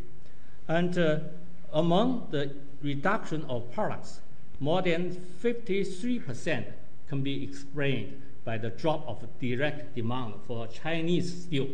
Then in China, there are lots of other important uh, exporting sectors which use large amount of steel. So if we take this industry into consideration, then I can say more than 70, even more, even higher, more than 70% of uh, drop of China's steel production in the last quarter, uh, last uh, in, in, in the first quarter of last year uh, uh, can be explained by the drop of uh, external demand.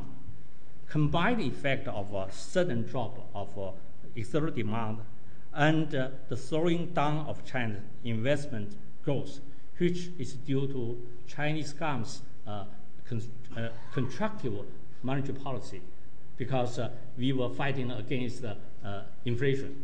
So the combined effect make Chinese economy uh, stumble, tumbled, tumbled uh, from a very strong performance, very high growth, to very low growth according to Chinese standard. Uh, last, uh, for, in the last quarter of last year, China's growth rate fell to something like 6%, and CPI fell to negative. So this is something quite uh, uh, horrifying for Chinese government and the public. And uh, because Chinese employment is highly dependent on exporting sectors, according to news reporters, we don't have very precise statistics. Some 20 million migrant workers who are working in coastal areas were made redundant. And we fear this will cause huge problems uh, I shall say the problem is not serious. It's okay now. But at the time, we really are very uh, fearful about the consequences. So the Chinese government take action and, and take action very quickly. We saw the dramatic fall in October. Just in November, there were so-called 4 trillion stimulus uh, package was introduced by the government. To see the scale of this uh, uh uh, stimulus package, I can just say that this uh, 4 trillion account for 14% of GDP in 2008, very large. And the most important expenditure in this package is used in public work. Why? Because we want to pump up the economy uh, in, in fastest way. It's very easy for you to employ, for example, uh, uh 200 million workers to build railway at the same time. If you want to do something else, it takes time. So we are in a hurry. So we take this, and this kind of policy, at least in short run, is very, very effective.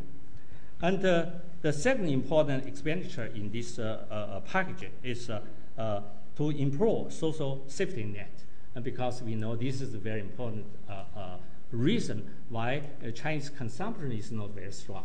So Chinese government uh, really try to improve economic structure while uh, try to uh, manage the crisis. And uh, unfortunately, sometimes the fear of the crisis uh, dominate the desire for structural reform. But anyway, up until last month, more than four, more than 62% of our public work expenditure has been used so we actually implement this uh, uh, uh, stimulus package in a very fast way. Uh, I want to say a few words uh, to, to make comments on this uh, stimulus package. I shall say that on the whole, this package is quite successful because in just something like four months, the fall of the economy was arrested.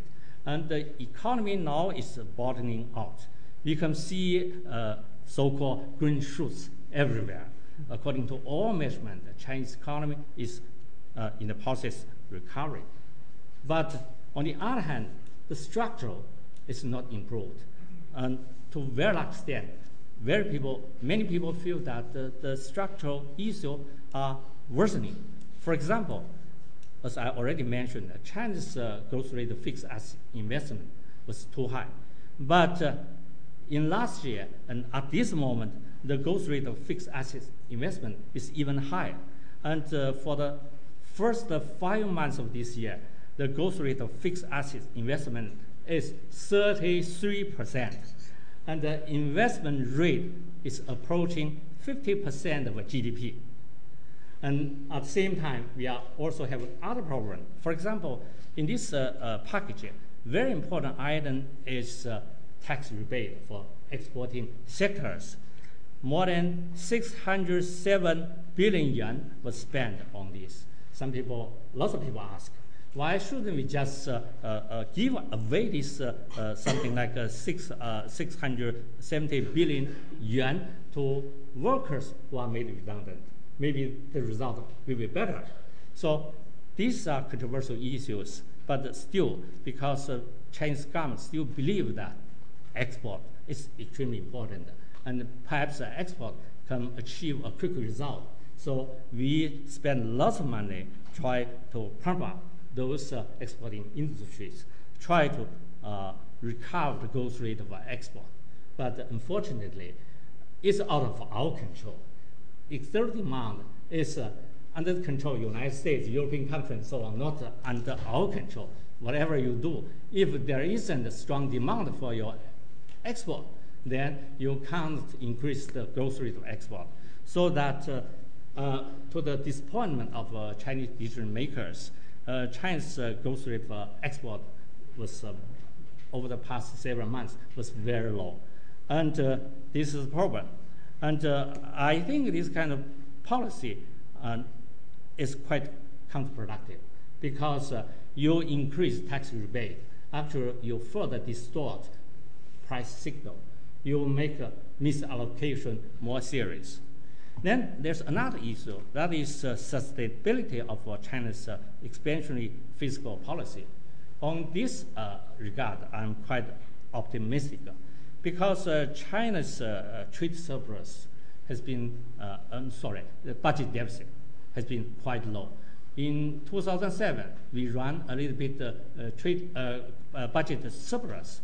the debt over GDP ratio so far is just 18 percent after implementing this uh, stimulus package, and uh, by the end of this year, according to our prediction, uh, China's debt over GDP ratio still will be less than 20%, much, much better than Japan's 180%, better than European countries' um, 60 or 70%, better than all major countries. And uh, China's uh, uh, budget deficit this year has uh, registered a record high over the past 60 years. It is uh, 950 uh, million, billion yuan, equivalent to something like 140 billion US dollar, but still just 3% of GDP. So it's not a big deal. And so we will have the, I mean, we, uh, in terms of a fiscal position, Chinese government is quite confident, uh, I mean, comfortable but uh, at the same time, I want to emphasize is Chinese government should be, shouldn't be uh, complacent because a hidden problem is very serious. Because uh, in a hurry, we are pushing lots of projects. The return of those projects may be zero, may be negative, and very low. And uh, also, non-performing loan ratio may increase. And local government's uh, uh, fiscal position may be very bad, but we don't know. So there are lots of hidden debt contingent liability, so on and so forth.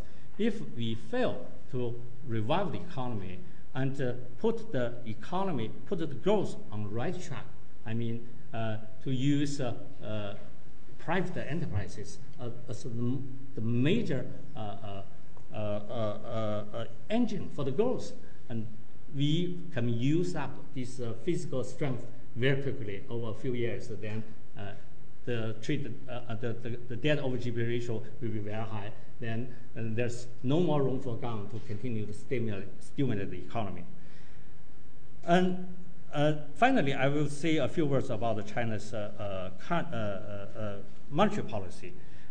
for, for the past five years until financial crisis hit, and China's monetary policy is relatively tight and because uh, uh, People's Bank of China want to contain overheating, uh, want to use monetary policy to help to readjust economic structure to actually to, to, to, to make Chinese economy less dependent on external demand, so on and so forth. But since the financial crisis worsened dramatically, I mean, since uh, last October, October uh, People's Bank of China shifted its policy from uh, tightening to a very expansionary position. Uh, in the first quarter of 2008, the growth rate of credit is more than 30%. And uh, the growth rate of M2 is 25%. Uh, in China's uh, uh, mon- money market, liquidity is abundant. Interbank interest rate in, in certain period of time is lower than interest rate on deposit. And so there's a saying among uh, Chinese bankers, the price of uh, uh, flour being more expensive than bread. This is the situation.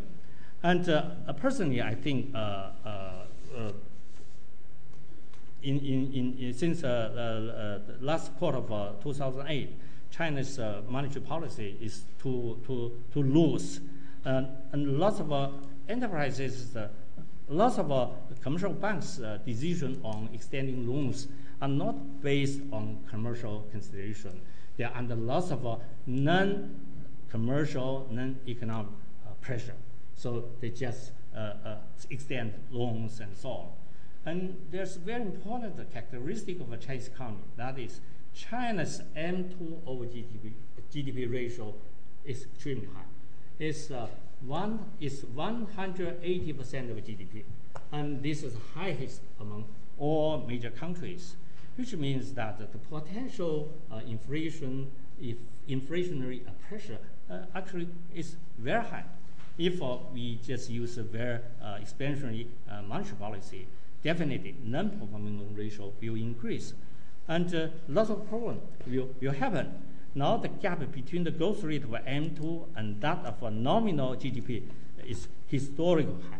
So potentially inflation uh, pressure is quite high. And in summary, I shall say that uh, Chinese economy so far so good and uh, no big deal. But uh, from longer run, uh, situations more more and it's not that clear anyway. And I think the key is whether the government can strike a fair balance between crisis management and uh, deepening the structural adjustment. In the, in the financial, in the crisis management, Chinese government has been quite successful, quite successful. But uh, in the area of deepening of structural adjustment, it is not that successful. So in long, in short one, it's okay. I have no threat doubt about the Chinese government's ability to achieve 8% growth rate for this year. Maybe 8.2, um, 8.3. I have no doubt about that. But I don't know how about, I mean, five years later, what will happen. It depends on whether Chinese economy can successfully crack this kind of previously existing, previously prevalent uh, irrational structure. Thank you.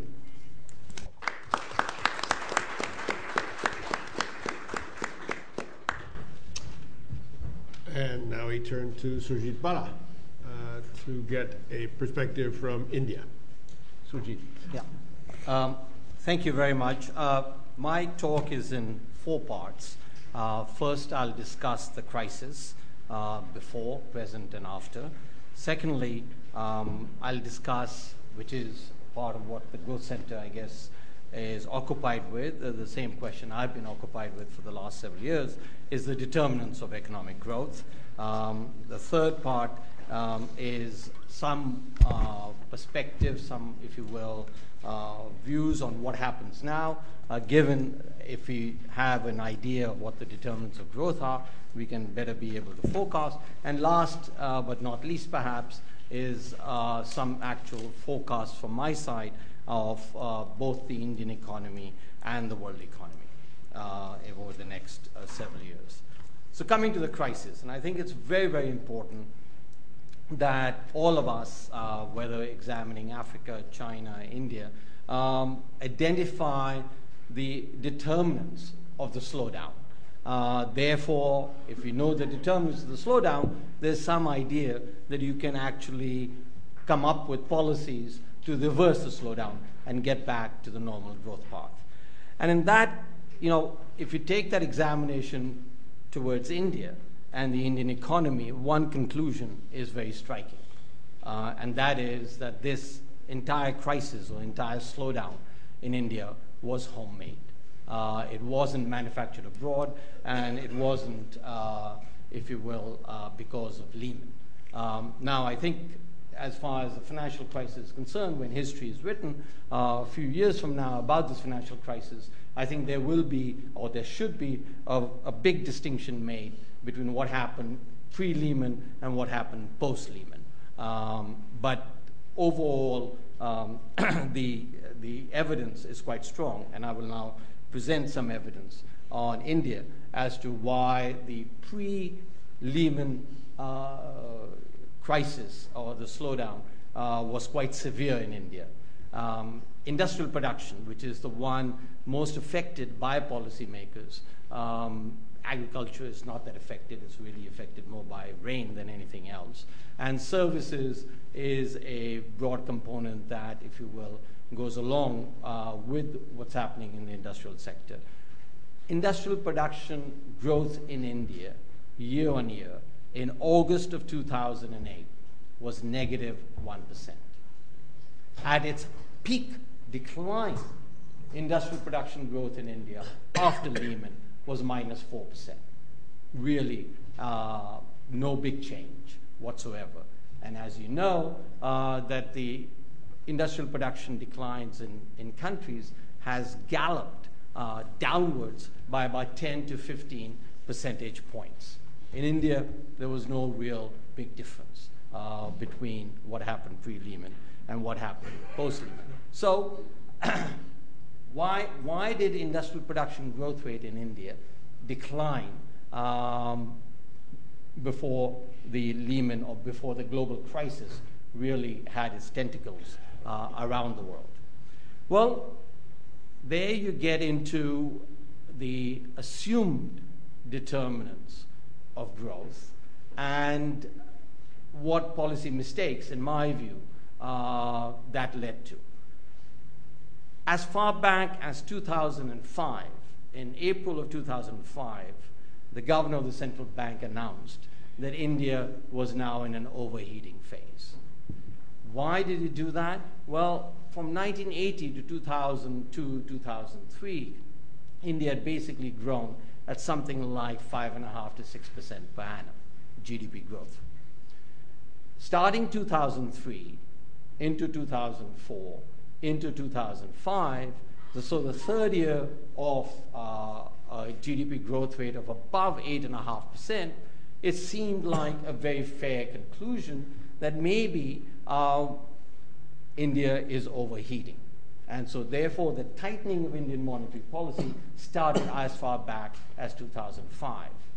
Now, very curiously, um, this is a complete, was a complete replication of what happened in India in the mid 90s. As you know, the major reforms in India um, took place in 1991, and the GDP growth rate prior to the reforms was somewhere around five and a half, six.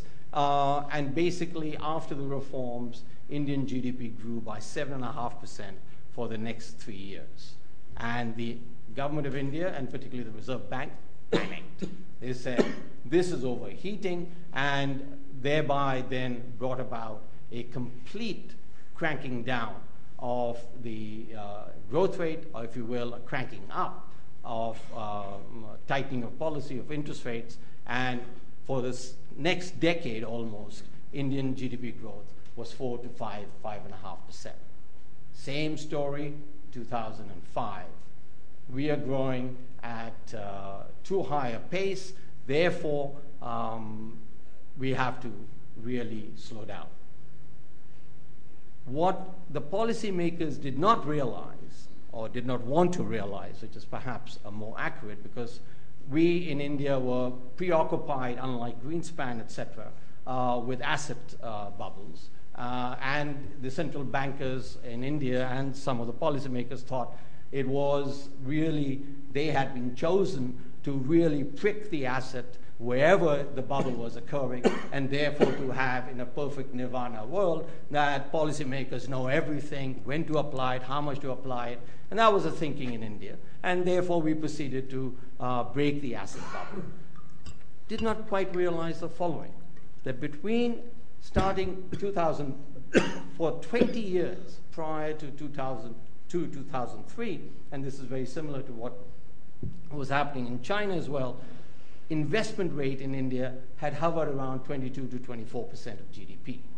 Over the next six years, including today, the investment growth rate, the, the investment share of investment in GDP has improved very strikingly from something like 23, 24% to now 39.5% in 2008, in the year just passed. This is, and if you will, was this investment finance from outside? No. The current account deficit in India has stayed between 1 and 3% throughout. We're not a surplus country um, at all, and I think for one year, maybe we had a surplus of half percent of GDP. So savings rates, if you will, went up tremendously as well. So there I want to conclude the first part of the, of the talk, which is that the growth rate in India and the decline in the growth rate was a homegrown affair. The reason it is important to emphasize it's a homegrown affair, now coming a little bit to a forecast for the future, is that if you look at any investment bank, uh, and if you look at the IMF, and if you look at the World Bank, and if you look at the OECD, that the conventional wisdom, uh, matter of fact, it's pretty close to universal wisdom, is that India will grow by about 6% this year and maybe inch upwards to 7% next year and succeeding year after. And what I don't understand is how is it that a country that grew at 6% with 25% investment rate will grow at 6% with a 40% investment rate. Now, to be sure, investment rates will decline uh, because of the crisis. But then, if one understands the determinants of growth, which I'll come to in a minute, the speculation or the forecast clearly has to be that the investment rate cannot decline that far. And it's certainly all the high growth economies that we know of for the last 60 years, when they improve their investment rate, it stays around 35 to 45 percent for a long, long period of time. Um, and so there is no incident, there is no economy in history that shows, other than oil economies and small island economies, which I don't know much about. Uh, but basically, large economies do not have this big reversal because they are important uh, major forces at work that determine uh, what's happening. And those major forces, now I'll come to that. Uh, so therefore, uh, just to conclude on that forecast that is led by the IMF um, is bordering on uh, irresponsible in, in my point of view. So what are the determinants? What are the really the long-term determinants of growth? And you know everybody has uh, their list, but I think no matter where you look, uh, catch-up uh, would be number one in terms of that developing countries will tend to grow faster than developed countries. And this puts a perspective, a tangential perspective perhaps, on the decoupling versus coupling debate. That the development economics I read or understood or uh, learned had a sine qua non of development was that you would grow faster uh, than the developed world. And therefore, there was always decoupling. Uh, but anyway, that's a, as an aside. Um, the determinants catch up. The second is competitive interest rates. And this is where India has really faltered, except for a period from 1999 to 2003, which, in my view, led to the investment spike and the growth spike uh, that India did enjoy. Um, uh, so, therefore, competitive interest rates, real interest rates, at competitive levels is a very, very important feature of economic growth. Third is uh, competitive exchange rates, uh, and if you will, uh, a, a, healthy um, undervaluation of currency really adds substantially to the growth rate. There are unhealthy, uh, can be uh, unhealthy undervaluations of currencies which lead to global imbalances, but I will leave that perhaps for the discussion session.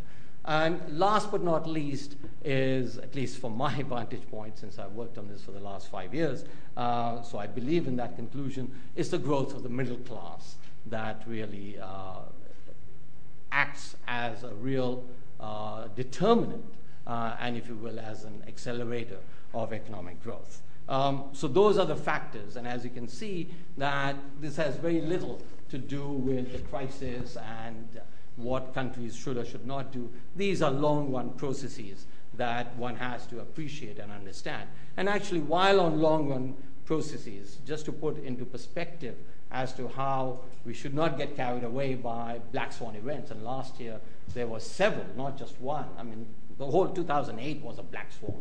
Uh, but one perspective on long run factors is the following that China and India had approximately 45% of the world's population way back in 1500 and had 45% of world income. So their average income was equal to that of the world.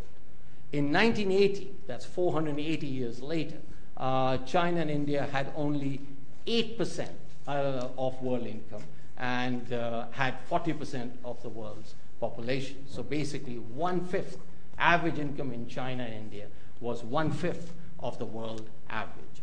Over the last uh, now, what, 28 years, and by my forecast, by 2020, and this forecast is independent of whether the world is in a continuous crisis or continuous black swan event, etc., because it's about relative growth rates, that average income in India and China will be equal to the world average by 2022.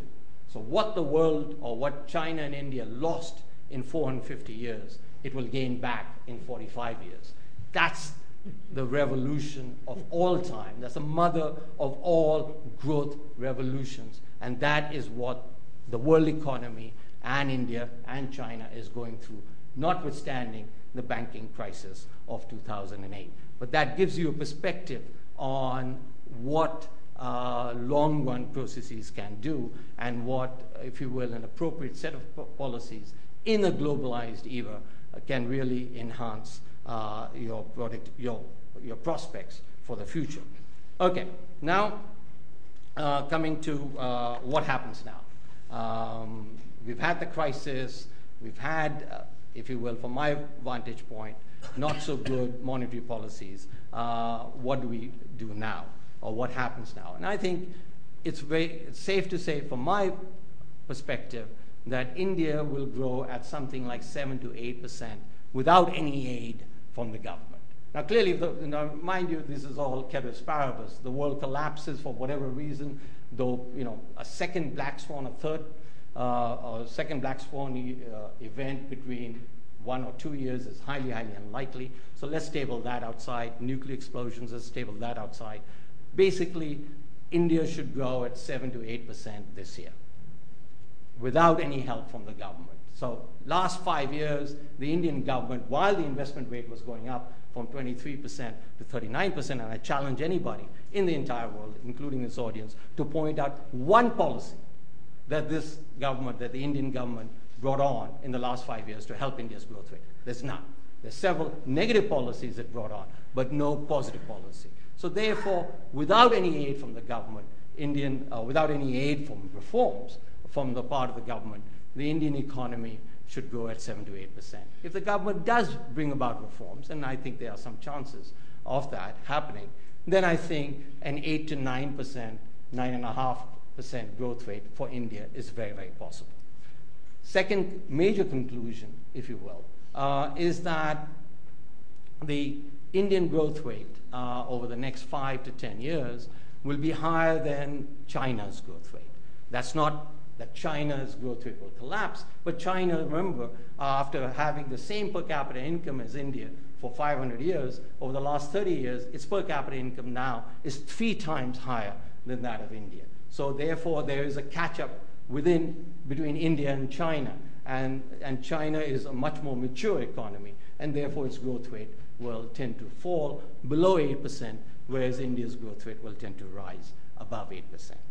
Um, last but not least, and I think I'll be pretty much on time if I finish in the next couple of minutes, um, that what about the global economy? And you've had several uh, views expressed daily in the media, and this will continue to happen. Uh, we have the alphabet soup all over the place. But broadly, there is one view which holds that, uh, and which is a very pronounced view, uh, that's the IMF view, led by the, the guardians at the IMF, uh, the World Bank. The OECD was with them until very recently, which is to say that we are in for doomsday times for at least the next couple of years. Um, then there are the others uh, who believe that, look, okay, you're seeing a few green shoots, maybe a few in China, maybe a few in India, but really uh, you'll get a little spike up and then we'll go back down again and perhaps stay there. That's the L shaped view. And then there is the W view, which is really the fence sitter's view, because it says, yes, there'll be a V shape, but yeah, you know, maybe um, there will be a reverse V shape uh, later on. Uh, now, you know, I was taught by my professor uh, 25, what, 30 years ago, Ray Fair, one of the original forecasters of the US economy, that the job of, or the job of a forecaster was to forecast often and always remind people when you're right. Now, in that context, in that context, that is how we need to view what has happened in terms of the downward forecast that the world has received. Um, and if you will, if you take a portfolio approach, that even the most successful people who forecast the downturn, and I was not really amongst those people who forecast such a severe downturn, particularly post Lehman. Pre Lehman, I think all of us were broadly in the same camp. Uh, that they had the world collapsing, which it did uh, post Lehman, but they also had the dollar collapsing, which it didn't, and they had US interest rates rising to 7 8%, which it clearly didn't. So, just to put a perspective, a portfolio approach of those people who got the downturn right, you'd have lost money following their approach. Obviously, you lost money if you didn't follow the approach, but I don't think this was one case where the whole class failed, and that is what happens with black swan events. Um, finally, so therefore now I've given you my Indian forecast, I've given you forecast for China. Uh, I think the developed world is very likely to see a, a V-shaped recovery. Um, there will be some structural changes. I think the banking sector will not be as pronounced and will not contribute that much to growth for several years to come. And the US growth rate, rather than being 3, 3.5% for the previous decade, will be 2.5 to 3% as my friend from China said, no big shakes. Uh, and, uh, and I think uh, the developing world, led by China and followed by India, will provide a major buffer for the developed world and, in that sense, bring coupling back into fashion again. Thank you very much.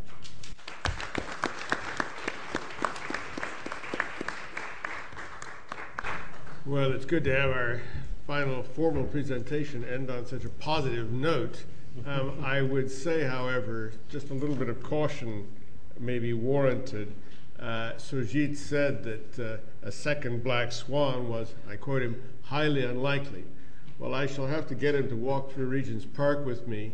Um, I live on one side of the park and I work on the other side of the park, and very often going through, I see our local black swans. We actually have two in Regent's Park. I just warn you. Right? Uh, well, we'll take a little bit of time for Q&A, uh, and I don't want to keep, we don't want to keep you from the refreshments provided outside, uh, but I'm sure that some uh, interventions are, uh, are forthcoming. Please, tell us who you are.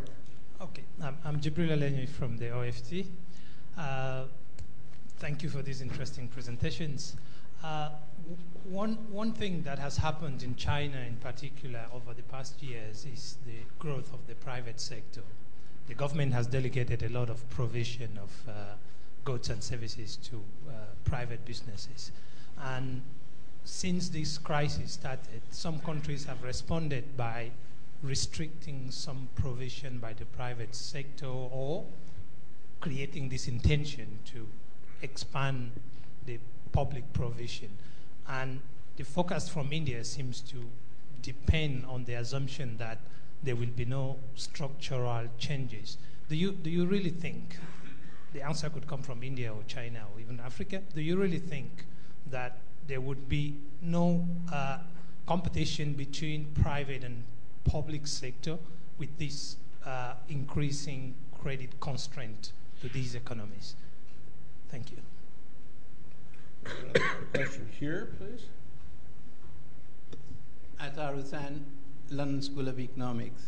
So just to complement or present what Professor Yu's very stimulating talk is from an internal point of view, the counterpart to China's heavy independence on export, we should look at the distribution side. China's profit rate, the share of wages in national income, has been low and has been falling for a number of years. Consumption ratio in China is less than 40%, which is exceptionally low. So, what I'd suggest is that some of the policy prescriptions are probably highlighted if we don't look at so much external side, but the internal side of share of wages being very low, share of consumption being exceptionally low. So it's a paradox that the worker state is actually has been quite good at controlling wage rates in China. The third point of view of employment is the manufacturing sector in China is one of the largest in the world for the third largest economy. I think part of the problem is turn it around. Manufacturing is not creating all that many jobs in China. Is the service sector is very small. And one route, again, point to the internal factors is probably the hindrance to, to rural urban migration, which is built in the household registration system, which is ultimately maybe account for a relatively low size of the service sector. Right here, right in the uh, third row there, please. Thank you. Uh, Claire Melamed from Action Aid. Um, one of the things that we're seeing in the communities where, where we work in both Africa and Asia is how the food crisis and the financial crisis are really intersecting in the lives of people and creating, in a sense, a shock which has now been going on for a year. I don't know if that is still a shock, but um, that's what it's still feeling like to people. Um, and I wonder whether the experience of this year um, has shown us, in terms of the way that we analyse growth and the way that we um, the sort of indicators that we use to measure the success of growth, whether part of making growth benefit poor people is also to pay attention to the resilience of that growth and how the growth and the, the way that poor people are benefiting from growth is likely to withstand external shocks of the kind that we've been seeing um, over the past year. And whether, as part of our sort of considered analysis of growth and policy prescriptions for improving growth, we should actually think consciously about how to make growth more resilient to shocks. And if we were to do that, what would be the difference in terms of the types of policies and the types of indicators that we might use to measure the success of growth? Thank you very much. I know there are more questions out there, but again, I feel a bit constrained by time, and I think I should pass to our uh, two panelists uh, who've just spoken and get their responses to these questions. Professor, okay. Professor Yu? Okay. And as I mentioned, the most important challenge uh, faced by the Chinese government is how to strike balance between crisis management and uh, economic restructuring or rebalancing. This is really very difficult.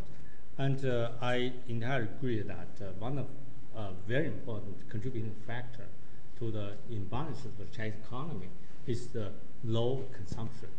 Uh, Chinese uh, uh, households consumption actually is quite quite low, and uh, I, I, mean uh, even Chinese economy as whole has a high saving rate, but uh, until very recently, this high saving come mainly from enterprises sector, then government sector, and lastly from household sector. So one of very important uh, uh, tasks faced by Chinese government is why you are using especially uh, monetary policy and fiscal policy to stimulate the economy. You have to pay attention to structural reform. And one of very important uh, uh, tasks for the government is to reduce the gap between rich and poor. In China, this gap is very high compared with many different countries. So Chinese government should implement policies to allow poor people to increase their wages, to get more social uh, benefits, so on and so forth. This is a, a, very important task. As I mentioned, this uh, has been included in China's uh, uh, stimulus package. This is second most important item in the four trillion uh, package. The thing is that in a hurry, in a rush, we, I mean, the government uh, maybe could not pay enough attention to this at a certain stage. But I think now more and more public, uh, actually, more and more people are realizing you must do this. Otherwise, your growth cannot be sustainable. So, number one, uh, Chinese government now is trying to uh, encourage private ent- enterprises to take more initiative, especially in terms of credit. Uh, private sector has been discriminated against by Chinese banks for credits and so on. And now situation has been improved a little bit, but not enough. And also, uh, the gap between rich and poor now is decreasing a little bit, but not good enough. What I'm trying to say is that all these issues have been realized by the Chinese government and the public, but uh, it's easily said than done. So we must be uh, patient. At the same time, we should put pressure on decision makers to pay attention to these issues. Thank you. Surjit. Um, just briefly, there were I, sort of three points raised. A couple of them were specific to China, um, but I will take this liberty of also commenting um, on China. The, the first one was on uh, whether there is something to the effect of whether there's structural change or not in terms of the credit constraint uh, imposed by the crisis. Um, you know, we most of the analysis of the crisis is on, or the most of the interpretation of the crisis as to why it got bad or got so bad was that there was too much leverage, and we had then uh, the high inflation. So the concern of the world economy uh, exposed and perhaps even ex ante was that there was too much leverage and basically that this would be ultimately inflationary. And that ties in into the question on the food crisis and the, and the food inflation that we had. Um, today, you know, policymakers, investment bankers, everybody around the world uh, is praying for some increase in leverage and for some inflation. so I think if you look at it from a broad, um, longer term perspective, um, not much has really changed and not much uh, will change, though I do think leverage will be brought down, and that's a positive factor. Global imbalances and the consumption rate, and I think there I can't emphasize more uh, how important uh, and unusual China's uh, consumption rate, very low consumption rate is. And that, if you will, uh, has been a major problem for the world economy. The euphemism for that is global imbalances. But I think that's where the solution is. It's a win win situation where the Chinese consumption rate over time graduates towards something like 45 and perhaps even 50%. And that will add a lot of uh, benefits for the poor, uh, for China, and if you will, for the world. So they will, their increase in consumption rate will substitute uh, for the lack of uh, consumption demand elsewhere in a broad uh, sort of overall world accounting sense. And I think uh, it is quite likely that that will happen. On the, the need for China's exchange rate to appreciate, um, you know, China had already moved from something like 8.3 to 6, 6.85, uh, and then they stopped because of the crisis in October or so. But you know what? It's tied to the dollar, and the Chinese currency is appreciated, which I think is another very positive thing for global imbalances and future growth, by about 15 to 20 percent because it's tied to the dollar, and the dollar is appreciated. So don't look for nominal appreciation of the Chinese currency. Uh, look for real appreciation. And you know, the one lesson that I draw from the crisis is that we are all in bed together. And I think policy making is not now uh, either just in England or just in India or just in Africa or just in the US uh, or just in China. I think there's a very significant amount of coordination going, and that is, if you will, a major reason for me being somewhat optimistic. Last but not least, on resilience of growth, uh, which I think is quite an important um, aspect for discussion. And, you know, both the uh, presentations uh, from the African side emphasize that, look, with our fiscal deficit so high, uh, there is no room for uh, really protecting the poor uh, when it comes to the crisis. And I really think, um, and this, I, this is a criticism leveled uh, starting from the IMF uh, and uh, the World Bank, where Gobind and I were, were colleagues for many years, um, and down the line, that why do we talk about the fiscal deficit and never, never about the expenditure policies of the government, which have enormous amounts of corruption, enormous amounts of leakage, which is really the real problem. Now, in 1985, India's Prime Minister, Uh, Rajiv Gandhi, said that out of every 100 rupees meant for, for the poor, only 15% reached the poor. My later analysis and several others suggest that Rajiv Gandhi was a wild eyed optimist.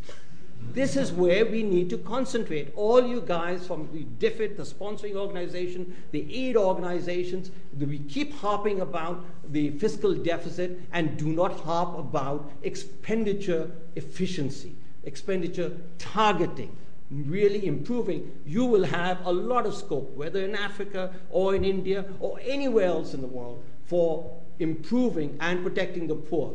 You know, we think, oh, we got to do this in the name of the poor. The name of the poor is a new secular uh, language that we all speak. And all our policies, 99% of them, do not really help the poor. So please remove the focus. My plea is from fiscal deficits and get down to the real problems, which are irresponsible governments spending a lot of money on themselves in the name of the poor. I'll stop there. I, I think I can add one, one you, comment. You. And uh, I think I should uh, add one uh, information uh, over the past uh, five months. Uh, the strongest growth in, in China is from consumption.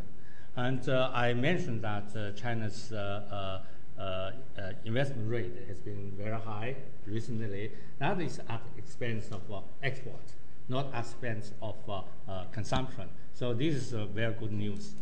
Mm-hmm. Gobind. Okay. O- over to you, Gobind Nankani, to conclude. Well, thank you very much, Richard. I think first let me start by thanking our four speakers for really excellent presentations, very, very informative and provocative.